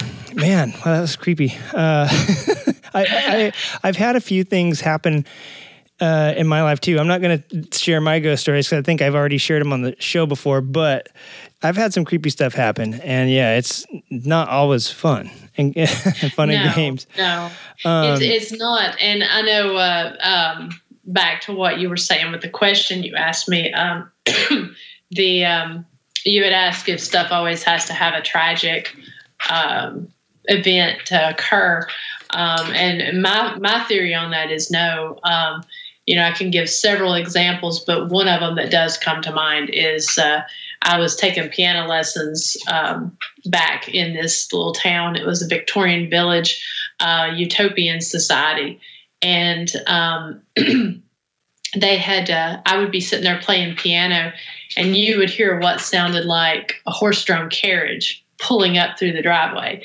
She had this really long, kind of lollipop-shaped driveway, and uh, I can remember one instance sitting there playing piano and hearing just this horse and carriage pull up and turning and saying something to her, just stop playing. And she was, you know, sitting there counting like your typical piano teacher. Yep. and she was like, no, don't worry. It happens from time to time. Just just continue. And so so and there was nothing that was tragic that had happened with that. Yeah, just a, a crossover of the times. And as somebody who's interested in like parallel, you, I'm I'm interested. I don't know why, Mm-hmm. but when I, whenever I was a kid and I saw those Time Life books, and they Mm-hmm. were called the Paranormal or the Unexplained, and I actually had some when I was God in like middle school or, or grade school. And um, they were talking about Kirlian photography and all this stuff. That really got me into it when I was a kid. And then as I Mm-hmm. Yeah. grew older, I, I grew into more of a skeptic, like you said. And there's a, there's a few things that have happened that I can't explain other than the empirical facts that were literally heard by more than myself. And and uh, you know, even even things that happen that I can't explain, I'll write off as like a weird phenomenon for that until I can find a better answer. But there are some things that have happened that are dead. Um, unexplainable except for the fact that it could only be uh Right. ha- haunting of some sort and i don't know if it's a haunting or like a crossing over of the two worlds or if there's a parallel universe that's happening and and a portal between them or like somehow you know it, it's really weird to think about how this stuff occurs as a phenomenon because if haunting whether or not it's uh, a ghost, whether or not it's a spirit, whether or not it's just another time, who knows? The fact that it's a phenomenon that can be recorded and stuff is what I find really interesting. Um, Absolutely. And something I've noticed, and this is just me, but one of the things I've noticed when I'm listening to my recorder is the fact that before these voices come through, sometimes it will sound like this popping sound, hmm, almost like it's popping through a veil or popping okay, from right. somewhere else. yeah. Yeah, it's it's something I've noticed. I don't know what the explanation Um, is. I think I've heard it's like how Skype through the netherworld happens or something. That's how that's Yeah. their signal. that's their little notification that you're getting an incoming call. Um, yeah, man, that it's it's interesting. Um, speaking of, you know, you were talking about, uh, you know, I kind of mentioned that you've um, not u- usually freaked out by stuff. Um, I heard you say that you've stayed some places alone, though. I mean, did that freak you out at all? Was that a little unnerving? and why? Yeah, and question number two: Why the hell would you do that? Why would you go to some place that you know there's something going on and then just stay alone? You know, um, some of the stuff I've caught at these places when I'm alone um, makes me not want to stay there again. You know, after yeah. I've slept, you know, I've slept in a solitary confinement in a prison. Um, that was an interesting one. That's actually something I'm that I'm going to release this season. Um, I had a lot of interaction there. Yeah. Um, Well, you know- alone in a few You know what's crazy is that the prisoners didn't want to stay in there alone either, and I'm, I'm wondering if the fact that there's another person in there got some sort of response, like, "Oh my God, I spent so much time in here alone. Here's here's another soul in here now to to reach out to." You know, that's kind of an interesting uh, thing to think about. Exactly. Yeah. Um, yeah. There's, you know, there's something about just in the moment. Um, it it's not that scary. Uh, you know, when I'm doing it, but then after the fact, when I'm sitting there listening to the evidence, and then I'm just like, oh my gosh, why did I, Yeah. why did I do that? You know? what was I thinking, man? yeah. Um, have you ever had an unexpected haunting or like an impromptu haunting, just out and about doing maybe something totally, you know, you were out doing something else, shopping or something, and all of a sudden, whammo, it hits you and you don't realize the Yeah, haunting's hitting I you. have actually, and you know, I, I've been thinking about that recently, and I was, I was speaking with a friend because we were having a conversation uh, as to why you know certain places are haunted and everything, and and personally. I think we experience those sort of things, those um, impromptu or unexpected hauntings, a little more than we realized because I think that with technology and just how fast paced everything is on a daily basis, I think that people don't really take the time to stop and listen or Yeah. sit and pay attention. Right. So I think sometimes those sort of things happen a lot more than what we realize. And we're just too busy to really pay attention. Yeah. Well, I, you know, this is kind of a weird um, correlation, but like my buddy had, uh, has cancer, just got over uh, cancer and started uh, trying to fight it this year. There was signs a long time ago, and that's your that's your own body. I mean, that's your own body telling you stuff, and that's a major sickness. So, Yeah. Uh, things like hauntings or like interactions that you're not expecting or scheduled on your iPhone calendar or whatever, you know, these days. Yeah, how would you even know? Like in retrospect, looking back, you might go, "Oh my god, like those 5 times that this happened, you know, could have been this." And and I mean, if this guy didn't even realize he had cancer and his body was telling him for like 2 years, then yeah, something as inconsequential to us as a haunting, like how are you supposed to know when we can't even not look at Instagram or something for five minutes, you know? So yeah, you're right. I mean, Yeah. I, I think, I think probably, I think yeah, probably, I think it's more common than what people realize, and uh, and then I think some people too just aren't open to it. So when something happens, they if they do catch on and they're not open to it, they may just sort of put it in the back of their mind and kind of try to explain it away. And and that's something we do anyways. You know, if we, the human body and the human mind tries to explain things, you know. So when we see something that's out of the ordinary, the mind tries to relate it to something that they re- they recognize. yeah, And so, you know, I think that that happens again. I think that happens more than we realize. yeah. Especially if you don't have anything to base it off of, how you know you would Yeah. never know. Um, I had one of the questions I have here is what's your creepiest taunt or creepiest ride? I don't think I want to know yet. I think I want to wait until season two comes out, and I want to um, watch. You know, I because I binged season one, so a lot of them kind of bled together. You know, and I'm like, oh man, I need to go back and rewatch that uh, again um, before season two. I will, I know I've only got like a month, right? So I, I need to go back and and re uh, revisit some of those because they were so cool. And uh, I think I want to talk to you again after season two comes out and see if I can figure out what your creepiest. Uh, see if I can from from what I see, see if I can find out which one creeped you out most. So I love that. I'm to skip ahead to these other ones that are kind of um, a little off the cuff. Okay. You, wh- being a historian that you are, and the and the person type of person that researches the history and actually puts, I'm I'm so impressed that you put in the time to go do all the snooze work of reading reading Yeah. histories and going through the logs and all this stuff to find the story that's there. Um, what is your favorite period of history? And if you could, you know, get on your 883 and push the magic button and have it take you back to that time, what time would you visit?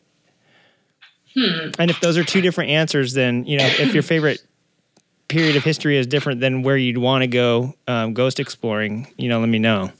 Oh man, that's that's that's a that's a great question. Um, you know, I'm I'm fascinated. Uh, you know, I was recently pretty fat. I was when I was up in Boston. Um, I was pretty fascinated by the history of um, you know the time with the uh, witch trials and Mm, everything Yeah, um, you know, in, in a place that really struck me, and I, I've done a vlog on it, but I've not released it yet. Um, I'm a runner, and so when I was up there, I was really drawn to the Boston Common, and uh, you know, there's all this history in the Boston Salem area, but um, when you when you really look at the history of the Boston Common, which is this awesome place um, that was created for the people there. Um, but during the Puritan times, every Sunday they would have a hanging after church. Well, they didn't have TV. They had to do something. exactly.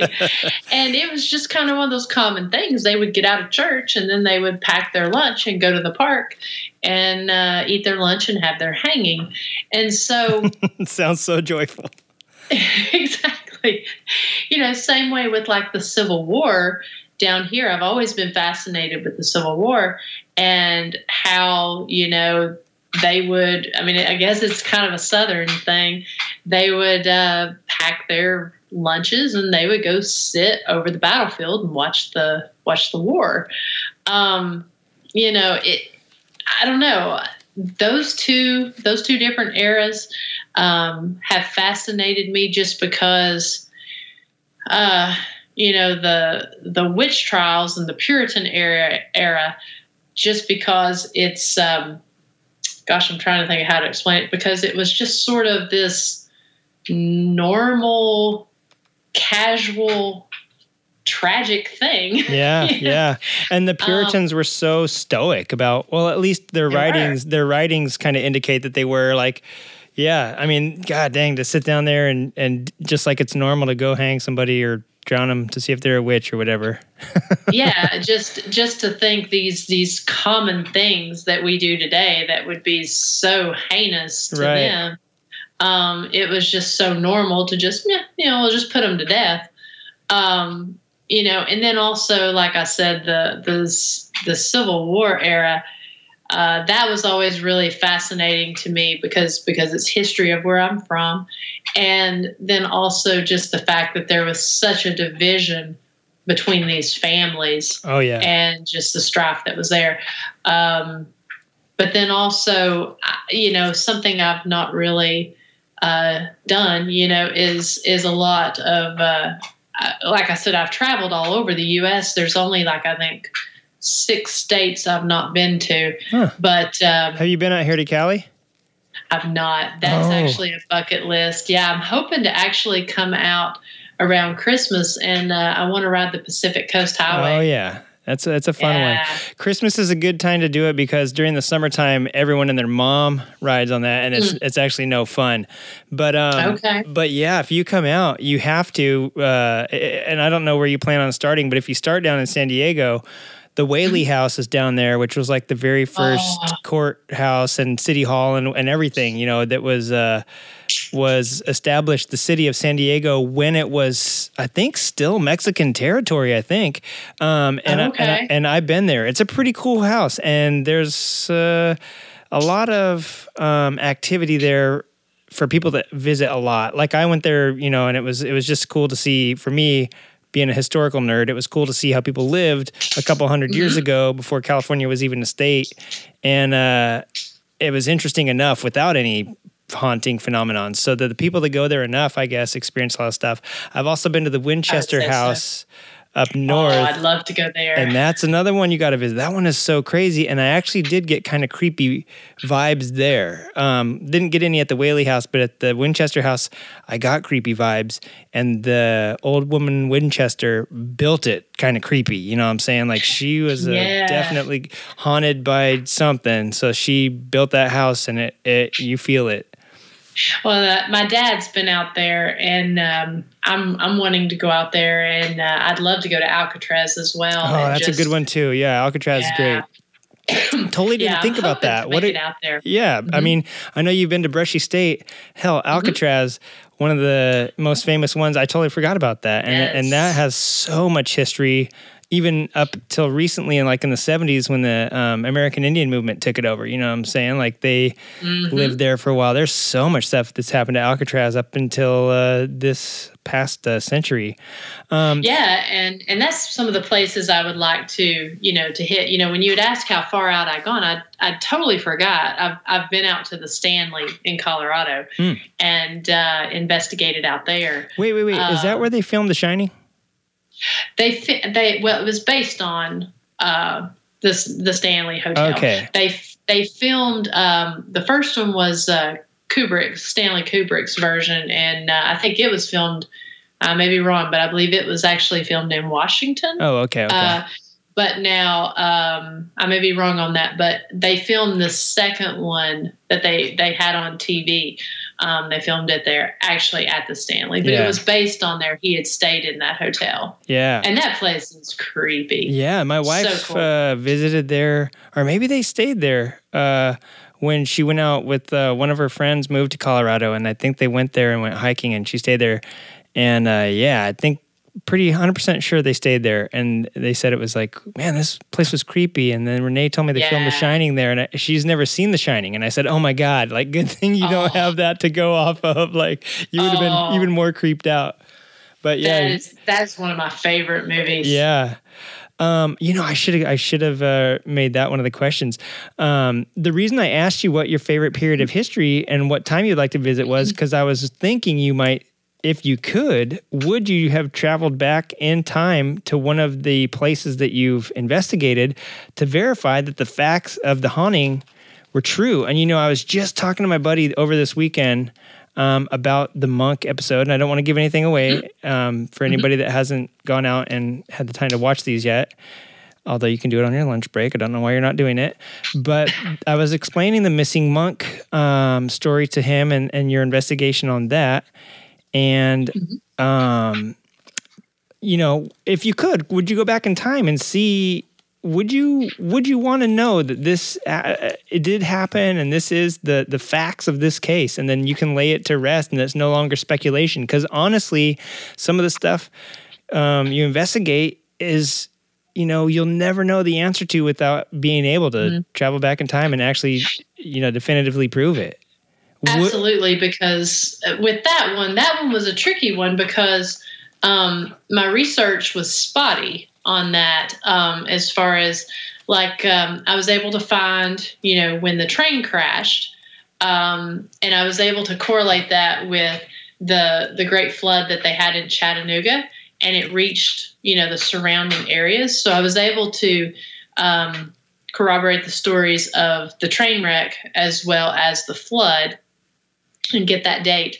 Um, I wasn't able to find very many records as far as people who were on the train. yeah And the rumor is that this monk uh, boarded the pl- uh, boarded the train in um my mind's going blank. I think it was uh, Maryland, and uh, he was supposedly traveling from Maryland down to New Orleans.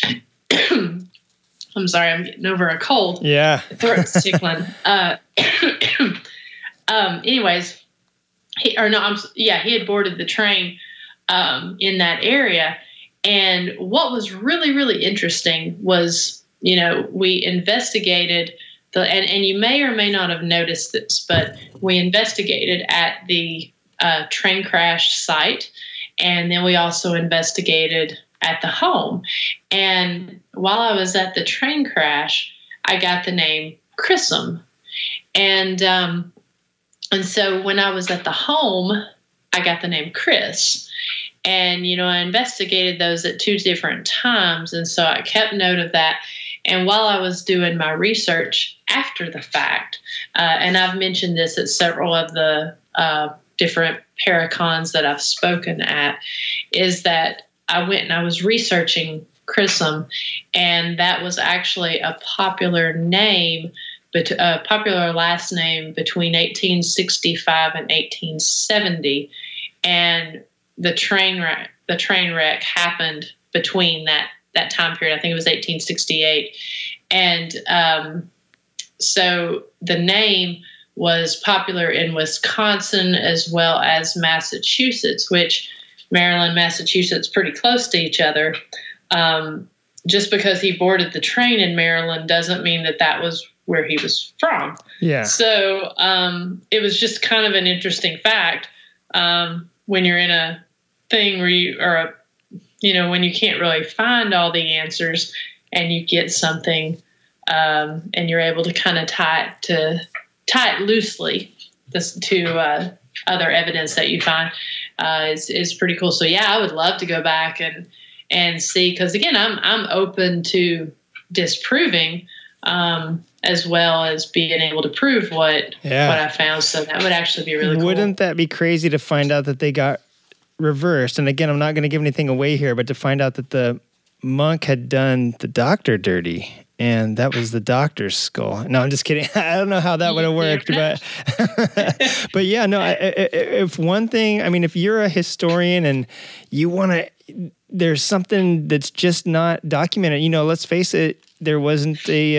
uh, webcam every five feet. You know, even 50 years ago. So going back a couple hundred years or hundred years and finding out this history is can be. It's a chore that you're really taking on um, amicably. And I I gotta give you credit, man. Like it takes a lot of research just to get the not whole story. It's got to be frustrating at sometimes.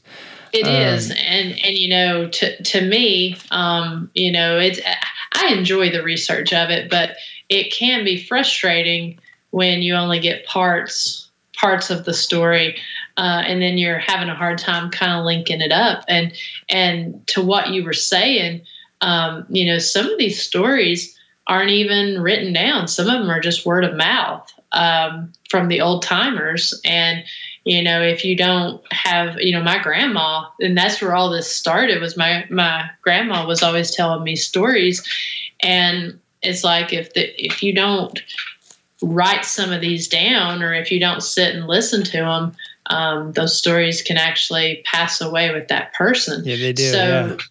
yeah, some of these facts that we're getting, um, they can be hard to actually go back and find the answers to because there's nothing more than just story that's been passed along by Mhm. word of mouth for years. Yeah. Um, I think Alan Lomax was a guy that went through the Appalachians in, I forget what years, I think the 50s and 60s, and tried to get these people that were around in the, from the 20s to the 60s and catch this music before it died and catch the colloquial, the dances and all this stuff, right? And compile mm-hmm. them. And that's the only reason that we know some of these blues and folk and traditional artists is because somebody actually hiked, did the due diligence of hiking back Yeah. into the through the tick infested forest to this little cabin where somebody lived and recording it.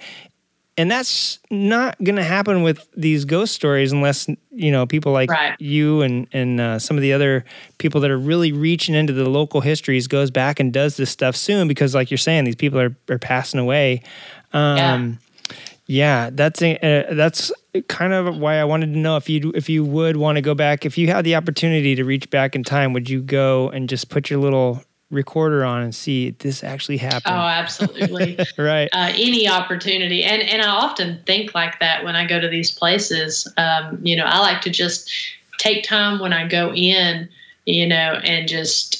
I mean, sometimes it's a okay. We got to hurry. We got to get this set up. We got a limited amount of time, but that's why I like to go in and really just sit and listen because I like to try to put myself back Yeah. in that time, you know, and Yeah. and uh, yeah, you can.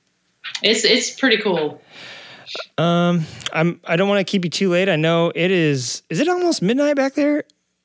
No, it's just 11. Okay, just 11. Spoken like a true night owl. I'm assuming that you uh, spend some late nights out there, not only editing stuff, but out on these sites. Um, Absolutely. you are a runner, you're a ghost investigator, you're a designer, marketer, a historian, but you're also one hell of a photographer. And I love the stuff that you've been drawing. Um, you.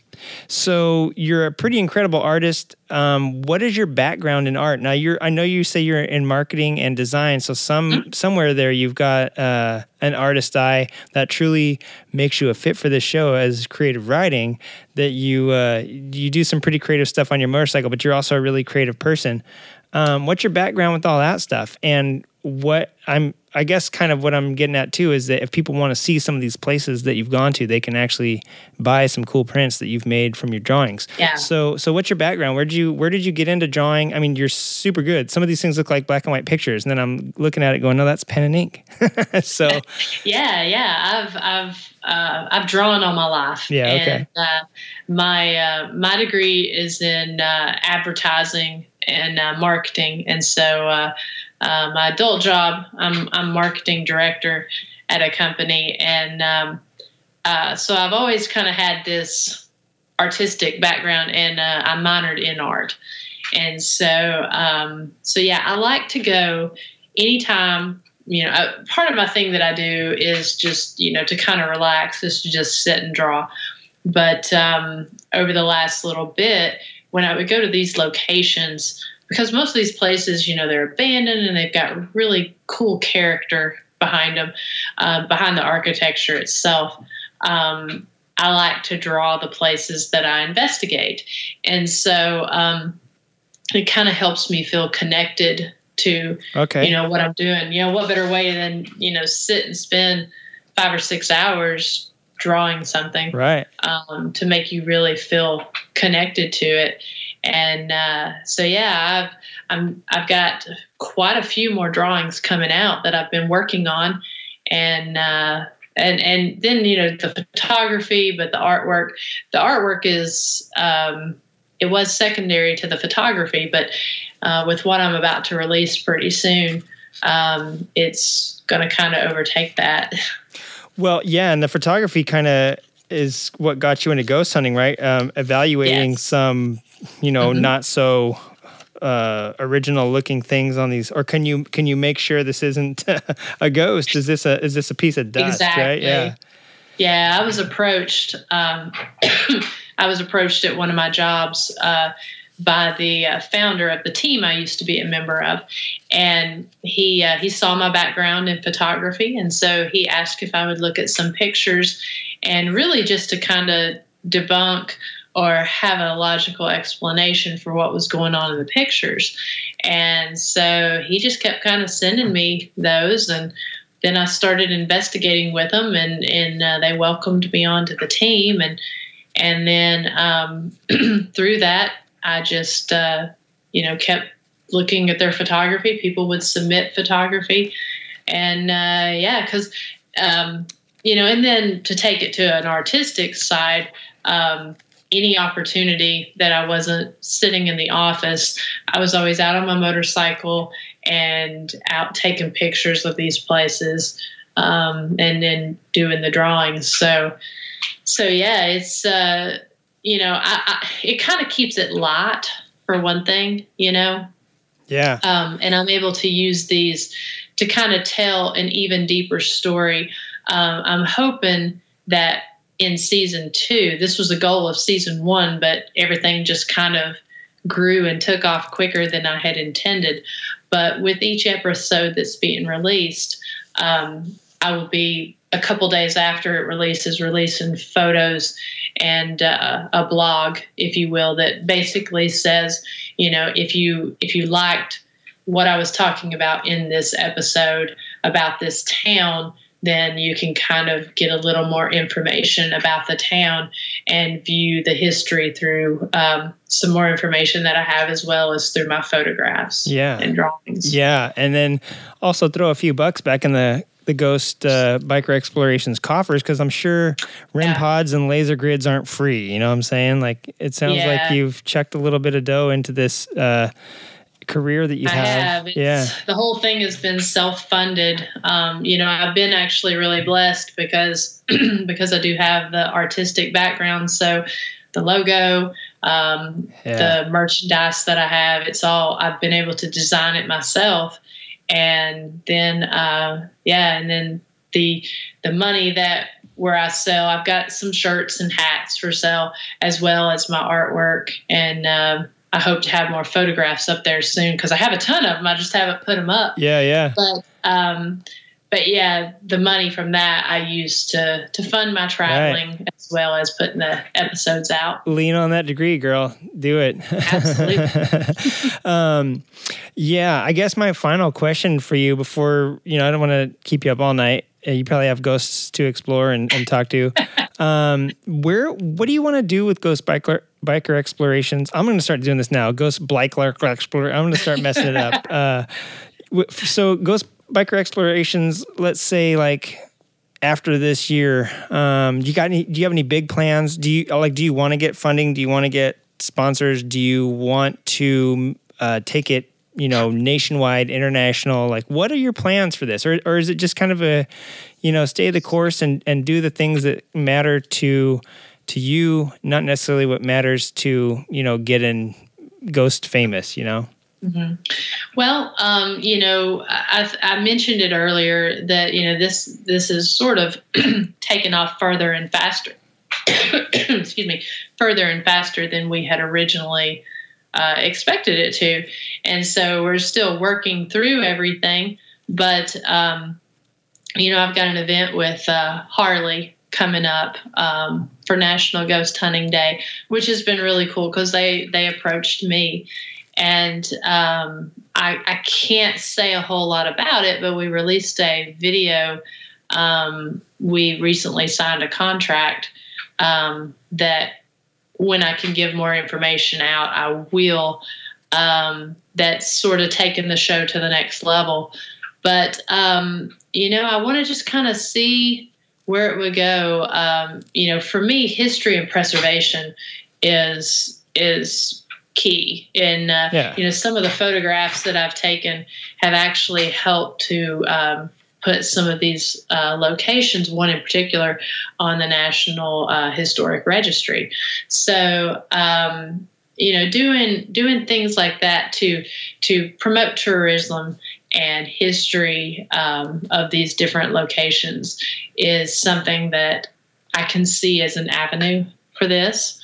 Um, I think there are several options uh, of ways that this can go. So we're just going to keep on keeping on, and, nice. and uh, yeah, Yeah, no, I love it, and uh, I think that's the best way. I think that's what the longest lasting, um, you know, sort of eh, work environments last that way. The ones that the ones that uh, flourish and and then die out before they even really had a chance because they didn't look far enough ahead or they didn't have en- enough of a base. I think that pretty much you kind of summed it up. Is that you know let it do its thing, let it breathe, and then see where it goes. yeah, yeah. Because you know, right now we're just reaching reaching a whole different group of people um, by especially like doing this podcast tours and everything of you know talking to people that you know not really other people in the paranormal community are, are doing. And i feel like the fact that you know riding the motorcycle and uh, also really appealing to the the history buffs has given me that opportunity to do that. And so um, the main thing is getting the word out about what we're doing and introducing people to um, to that historical side um, of things. You know, something we've really done um, that we didn't do in past episodes. This first episode is is going to be pretty epic and something that uh, I think um, your listeners can really appreciate is the fact we've really kind of paralleled riding on this uh, specific road with uh, uh, the specific location that we're investigating in this first episode. So it's uh, kind of two part. It really, well, it's really three because it hits the uh, history buff as well, but it really hits the the biker as well as the paranormal investigator with a location that they can visit to either do both, you know, do one or the other Per- Um, yeah, that's and we tied it together. Yeah. perfect. Uh, perfect recipe there because then you're drawing in both audiences. I like that. Absolutely. Um, God, you know, you have.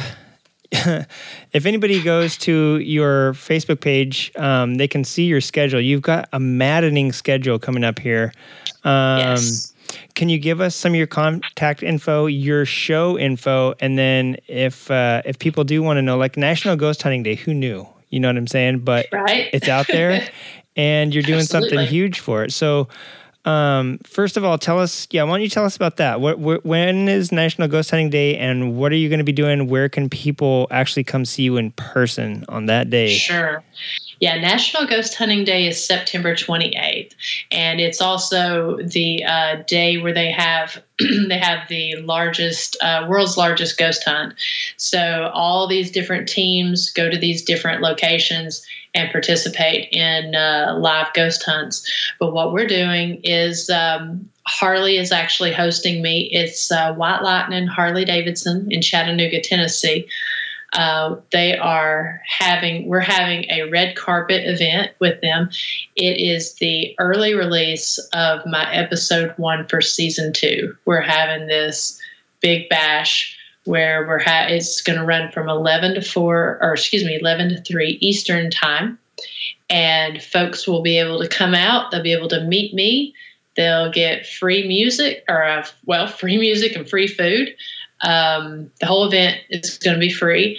Uh, we've got a band performing for the first hour and 45 minutes. And then at one o'clock, we'll go in and we will premiere the first episode of season two. Man, that's And- awesome. I wish I was. I wish I was back there on uh, Ghost Hunters Day. I know, I know. I wish you guys were coming out.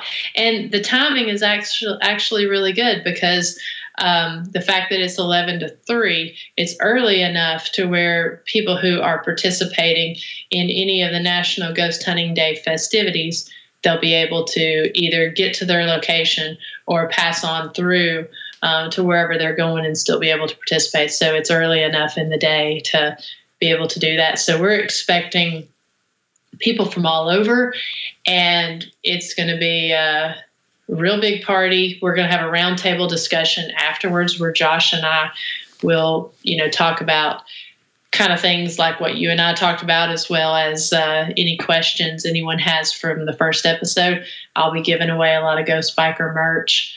Um, it's it's going to be a really big event, and unlike anything that uh, anyone has done before with uh, with this. Yeah, man, that is insane. That is so cool and crazy. And um, the distinguished gentleman's rides happening the next day. And you know what? If I could schedule, Oh, if I could schedule it for uh, Tennessee, I would. I would venture riding back there for just for Ghost Hunters Day, and then I, I don't think I'm going to pull that one off, sadly. Uh, but oh man, that sounds like so much fun, and it's so cool to see support from everybody. Knows that the uh, Harley Davidson dealerships are famous for their free food and free music. Yes. Um, they try to do like a, a cool kind of just friends hanging out. It's better than bike night because there's a lot more stuff going on than than your typical bike night.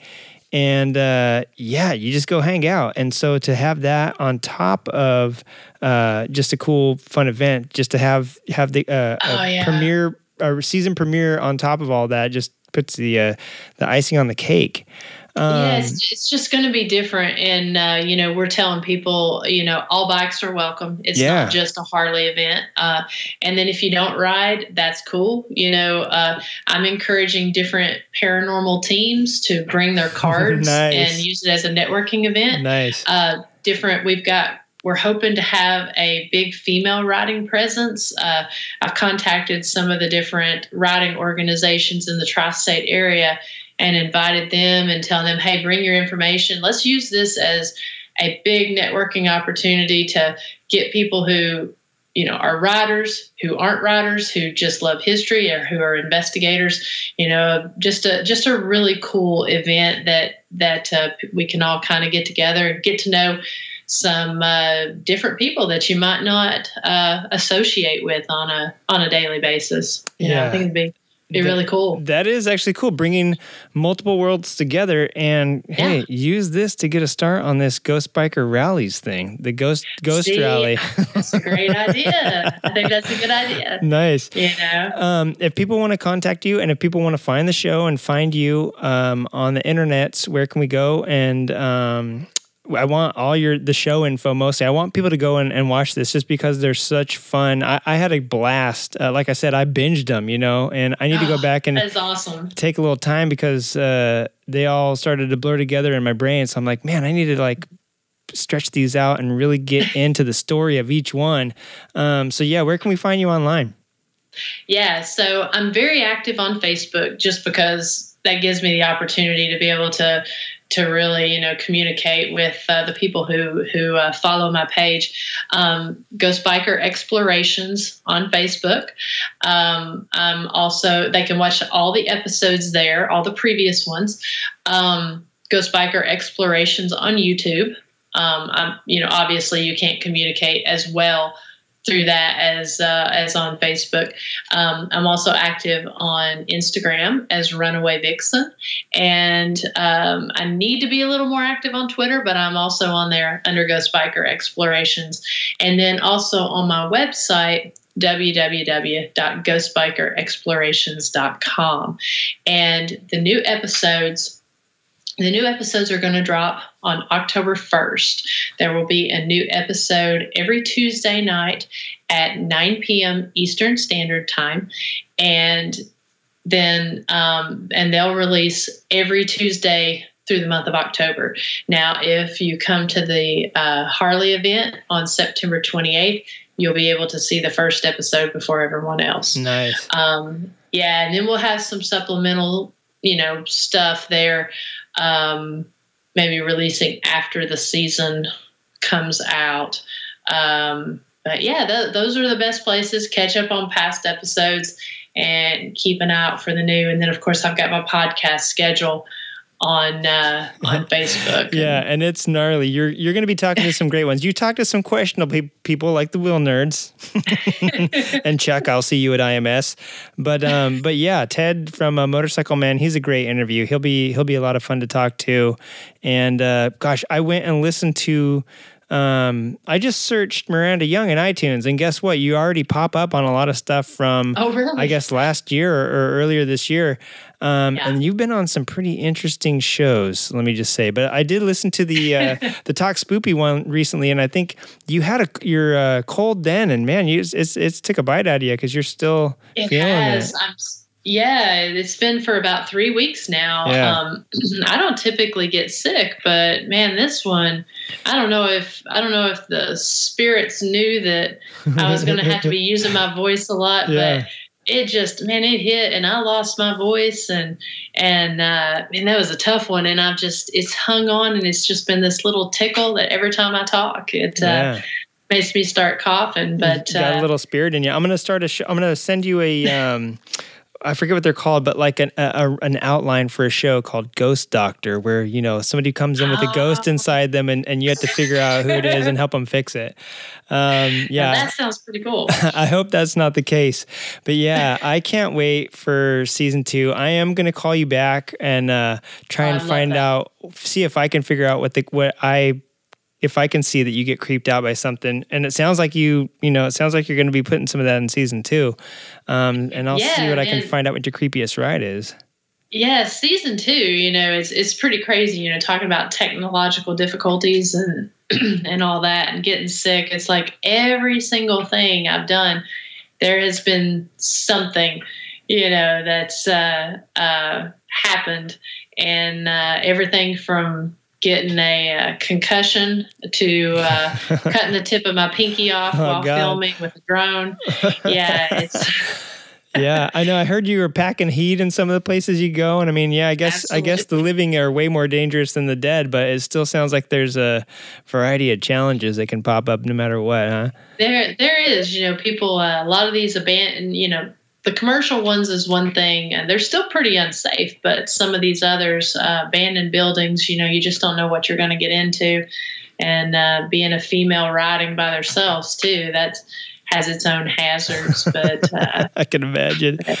But yeah, it's Uh, it's been great, and I've I've met some some really cool people along the along the way. Uh, so yeah. and again, like you said, had some pretty interesting podcasts. Yeah, no, there, and it's cool. And like I said at the top of the interview, I tried to come up with a bunch of questions that nobody had asked. But then the more and more uh, I listened, I mean, you've been on so many shows that everybody has their own set of questions, and it's really hard to find something new. I, I, I knew you had talked about your sporty 7,000 times, and I was like, man, I, I still have to ask you what you ride so people know, you know, what you're doing No, your you job know, on. The the paranormal folks don't really ask a lot about the motorcycle side so you know it's just kind of mentioned um, so this is i've really enjoyed this to be able to talk about the bike because you know what's really cool about it is i feel like you know and and you may do this as well but you know it riding is so relaxing for Yeah. me Oh, yeah. and uh, I'm I'm a very uh, introspective kind of person, and so when when I'm on my bike, I'm often running through ideas of things I want to ask whenever I'm, you know, quote, you know, essentially interviewing the spirits, um, you know, or different techniques I want to do, or just kind of running through scenarios. So, um, you know, being on that bike, having that alone time really kind of gives me that time to be able to process a lot. And Yeah. then after the investigation, to be able to sort of process what was going on. You know, did this really happen? You know, what could that have really been? So, Yeah. um, you know, they don't really touch on that a whole lot. And um, being a biker, I know that uh, you guys will kind of understand just how that can kind of play into this. Yeah. You know, it kind of helps get you out of your own head. They, yeah, they don't call it two wheel therapy for nothing. That's And, right. Uh, unfortunately, when I'm on my bike, I always ask myself the stupidest questions in the world, and I have the worst dialogues ever. Or they're not even monologues. I'm just talking to myself, arguing with myself. Mhm. You know, I pickles. often say, yeah, if people could hear what was going on in my helmet, you know, they, yeah, I know. Uh, yeah, people were knew what I was saying to my helmet. They'd probably run me off the road. They'd be like, "Oh my god, this guy's nuts." Um, yeah. Well, hey, it's uh, it's almost eleven thirty your time, so it's almost the witching hour. Time for you to get out there and uh, talk to some more ghosts. Really, kind of a dumb question.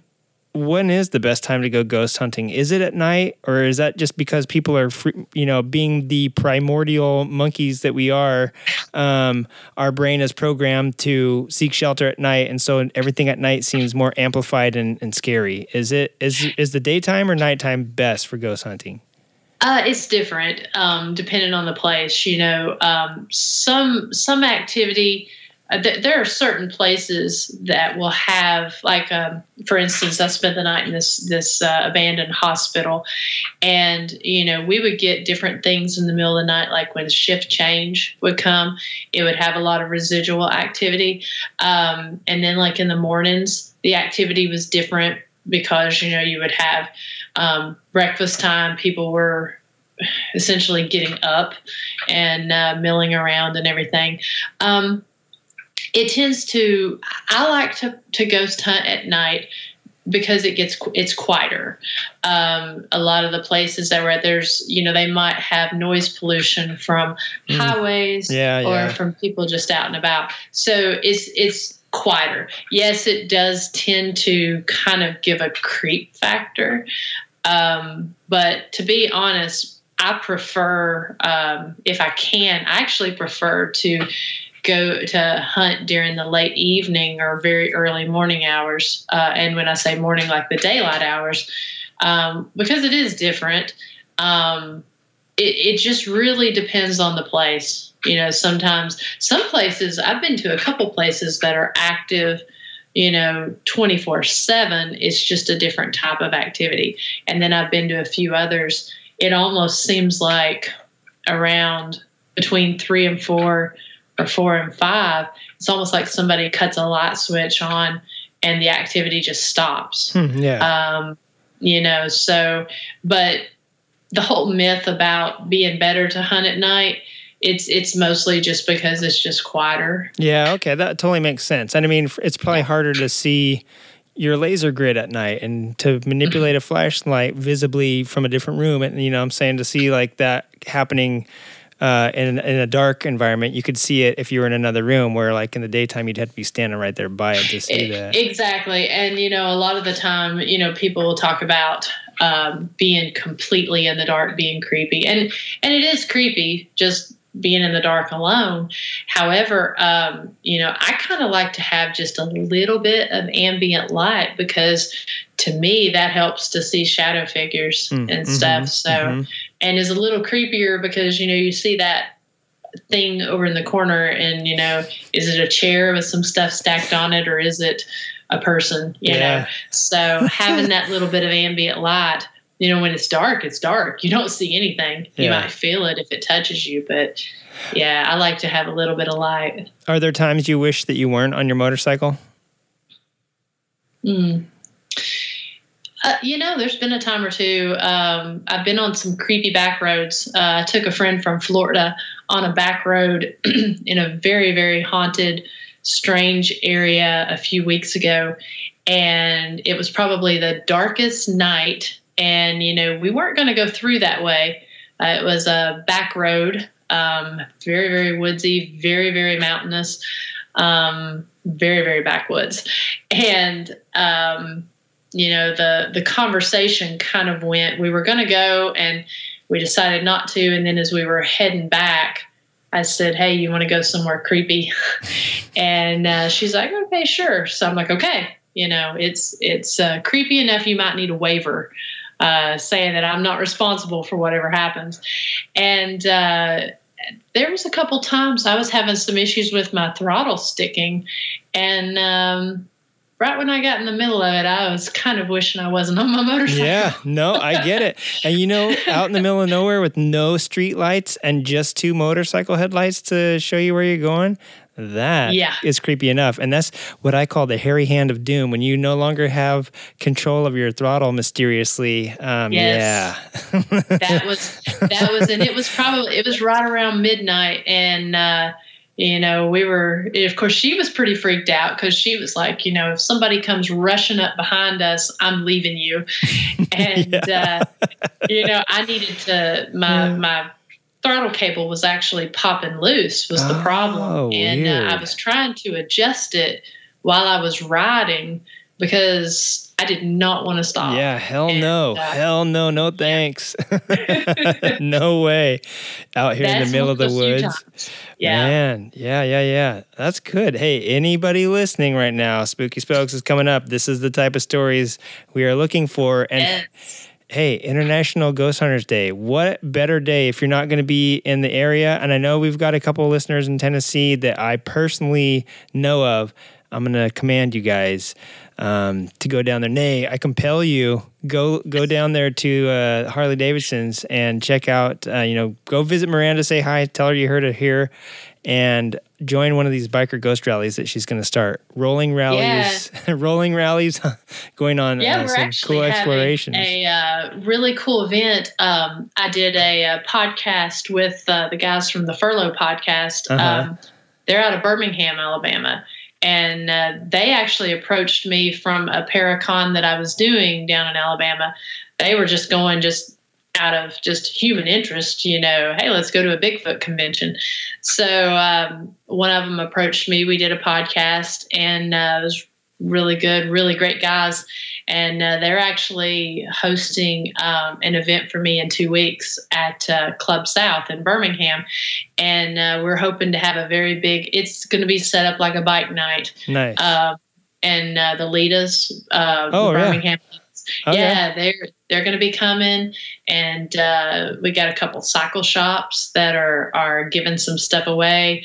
Um, a brewery's doing a um, tap takeover, so that's going to be on September 14th at uh, um, Club South in Birmingham, Alabama. Nice. So Man, That'd this be cool. all sounds fun. Just because you like riding and you like doing something interesting, not just saying, "Hey, check out my bike, man." You're like, "No, I'm uh, exploring ghosts on this thing and uh, what you know about it."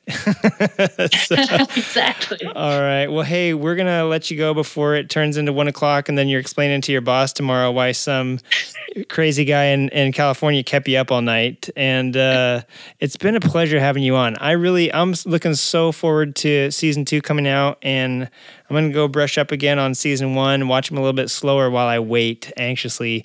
And then Awesome. in the meantime, all you jerkwads that are listening to this, listen to everything that she has said. She's given a ton of uh, tricks and tips and some good advice in in uh, my opinion go out there and find uh, a spooky spoke and just get out on two wheels and explore something crazy you've never been to before and uh, listen to miranda listen to what she said and um, we'll catch you on the flip side um, hopefully we'll have somebody stop by tennessee and uh, tell you hi from your event Yes, I hope so. On I hope so. yeah. All right. Well, thank you for hanging out with us, and uh, we'll see you. Well, we'll talk to you um, after season two comes out. How's that?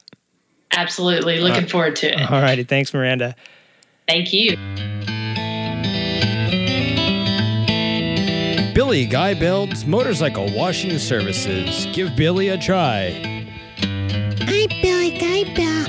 You give me water and a bucket, I'll wash your motorcycle. It'll be good clean. Billy Guy Build, getting motorcycles cleaned since 25 weeks ago. Billy Guy Build's located in Burt Town. I'm Bill, get your motorcycle sparkly. Billy washes baggers, cruisers, naked bikes, sport bikes, drag bikes, scooters, monkey bikes, mini bikes, bikes that don't even run. Call Billy now, 555 273 Billy. You call me and uh, book your appointment to wash your motorbike. That's Billy Guybeld's Motorcycle Washing Services, just outside of Luckerville, Bloyton, and Stancran in Blimeytown. Billy Guybeld's Motorcycle Washing Services. Don't forget it, punk. Yeah, bitch.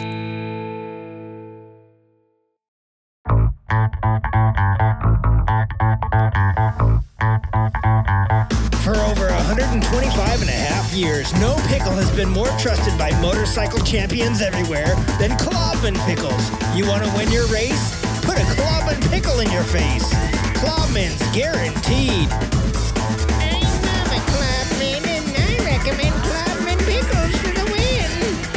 You heard, Mama. Put a Klobman's in your mouth and a championship trophy on your shelf. Klobman's, the only pickle for motorcyclists.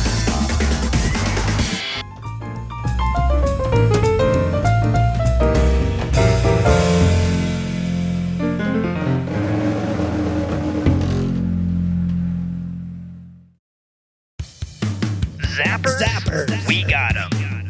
Whappers? Whappers. We got them. We got everything you need for your off-road adventure this summer at Nathan's Power Sport Village in Durston. Brakes? Brakes. We got those. Tires? We got those. Seatbelts for your motorcycle?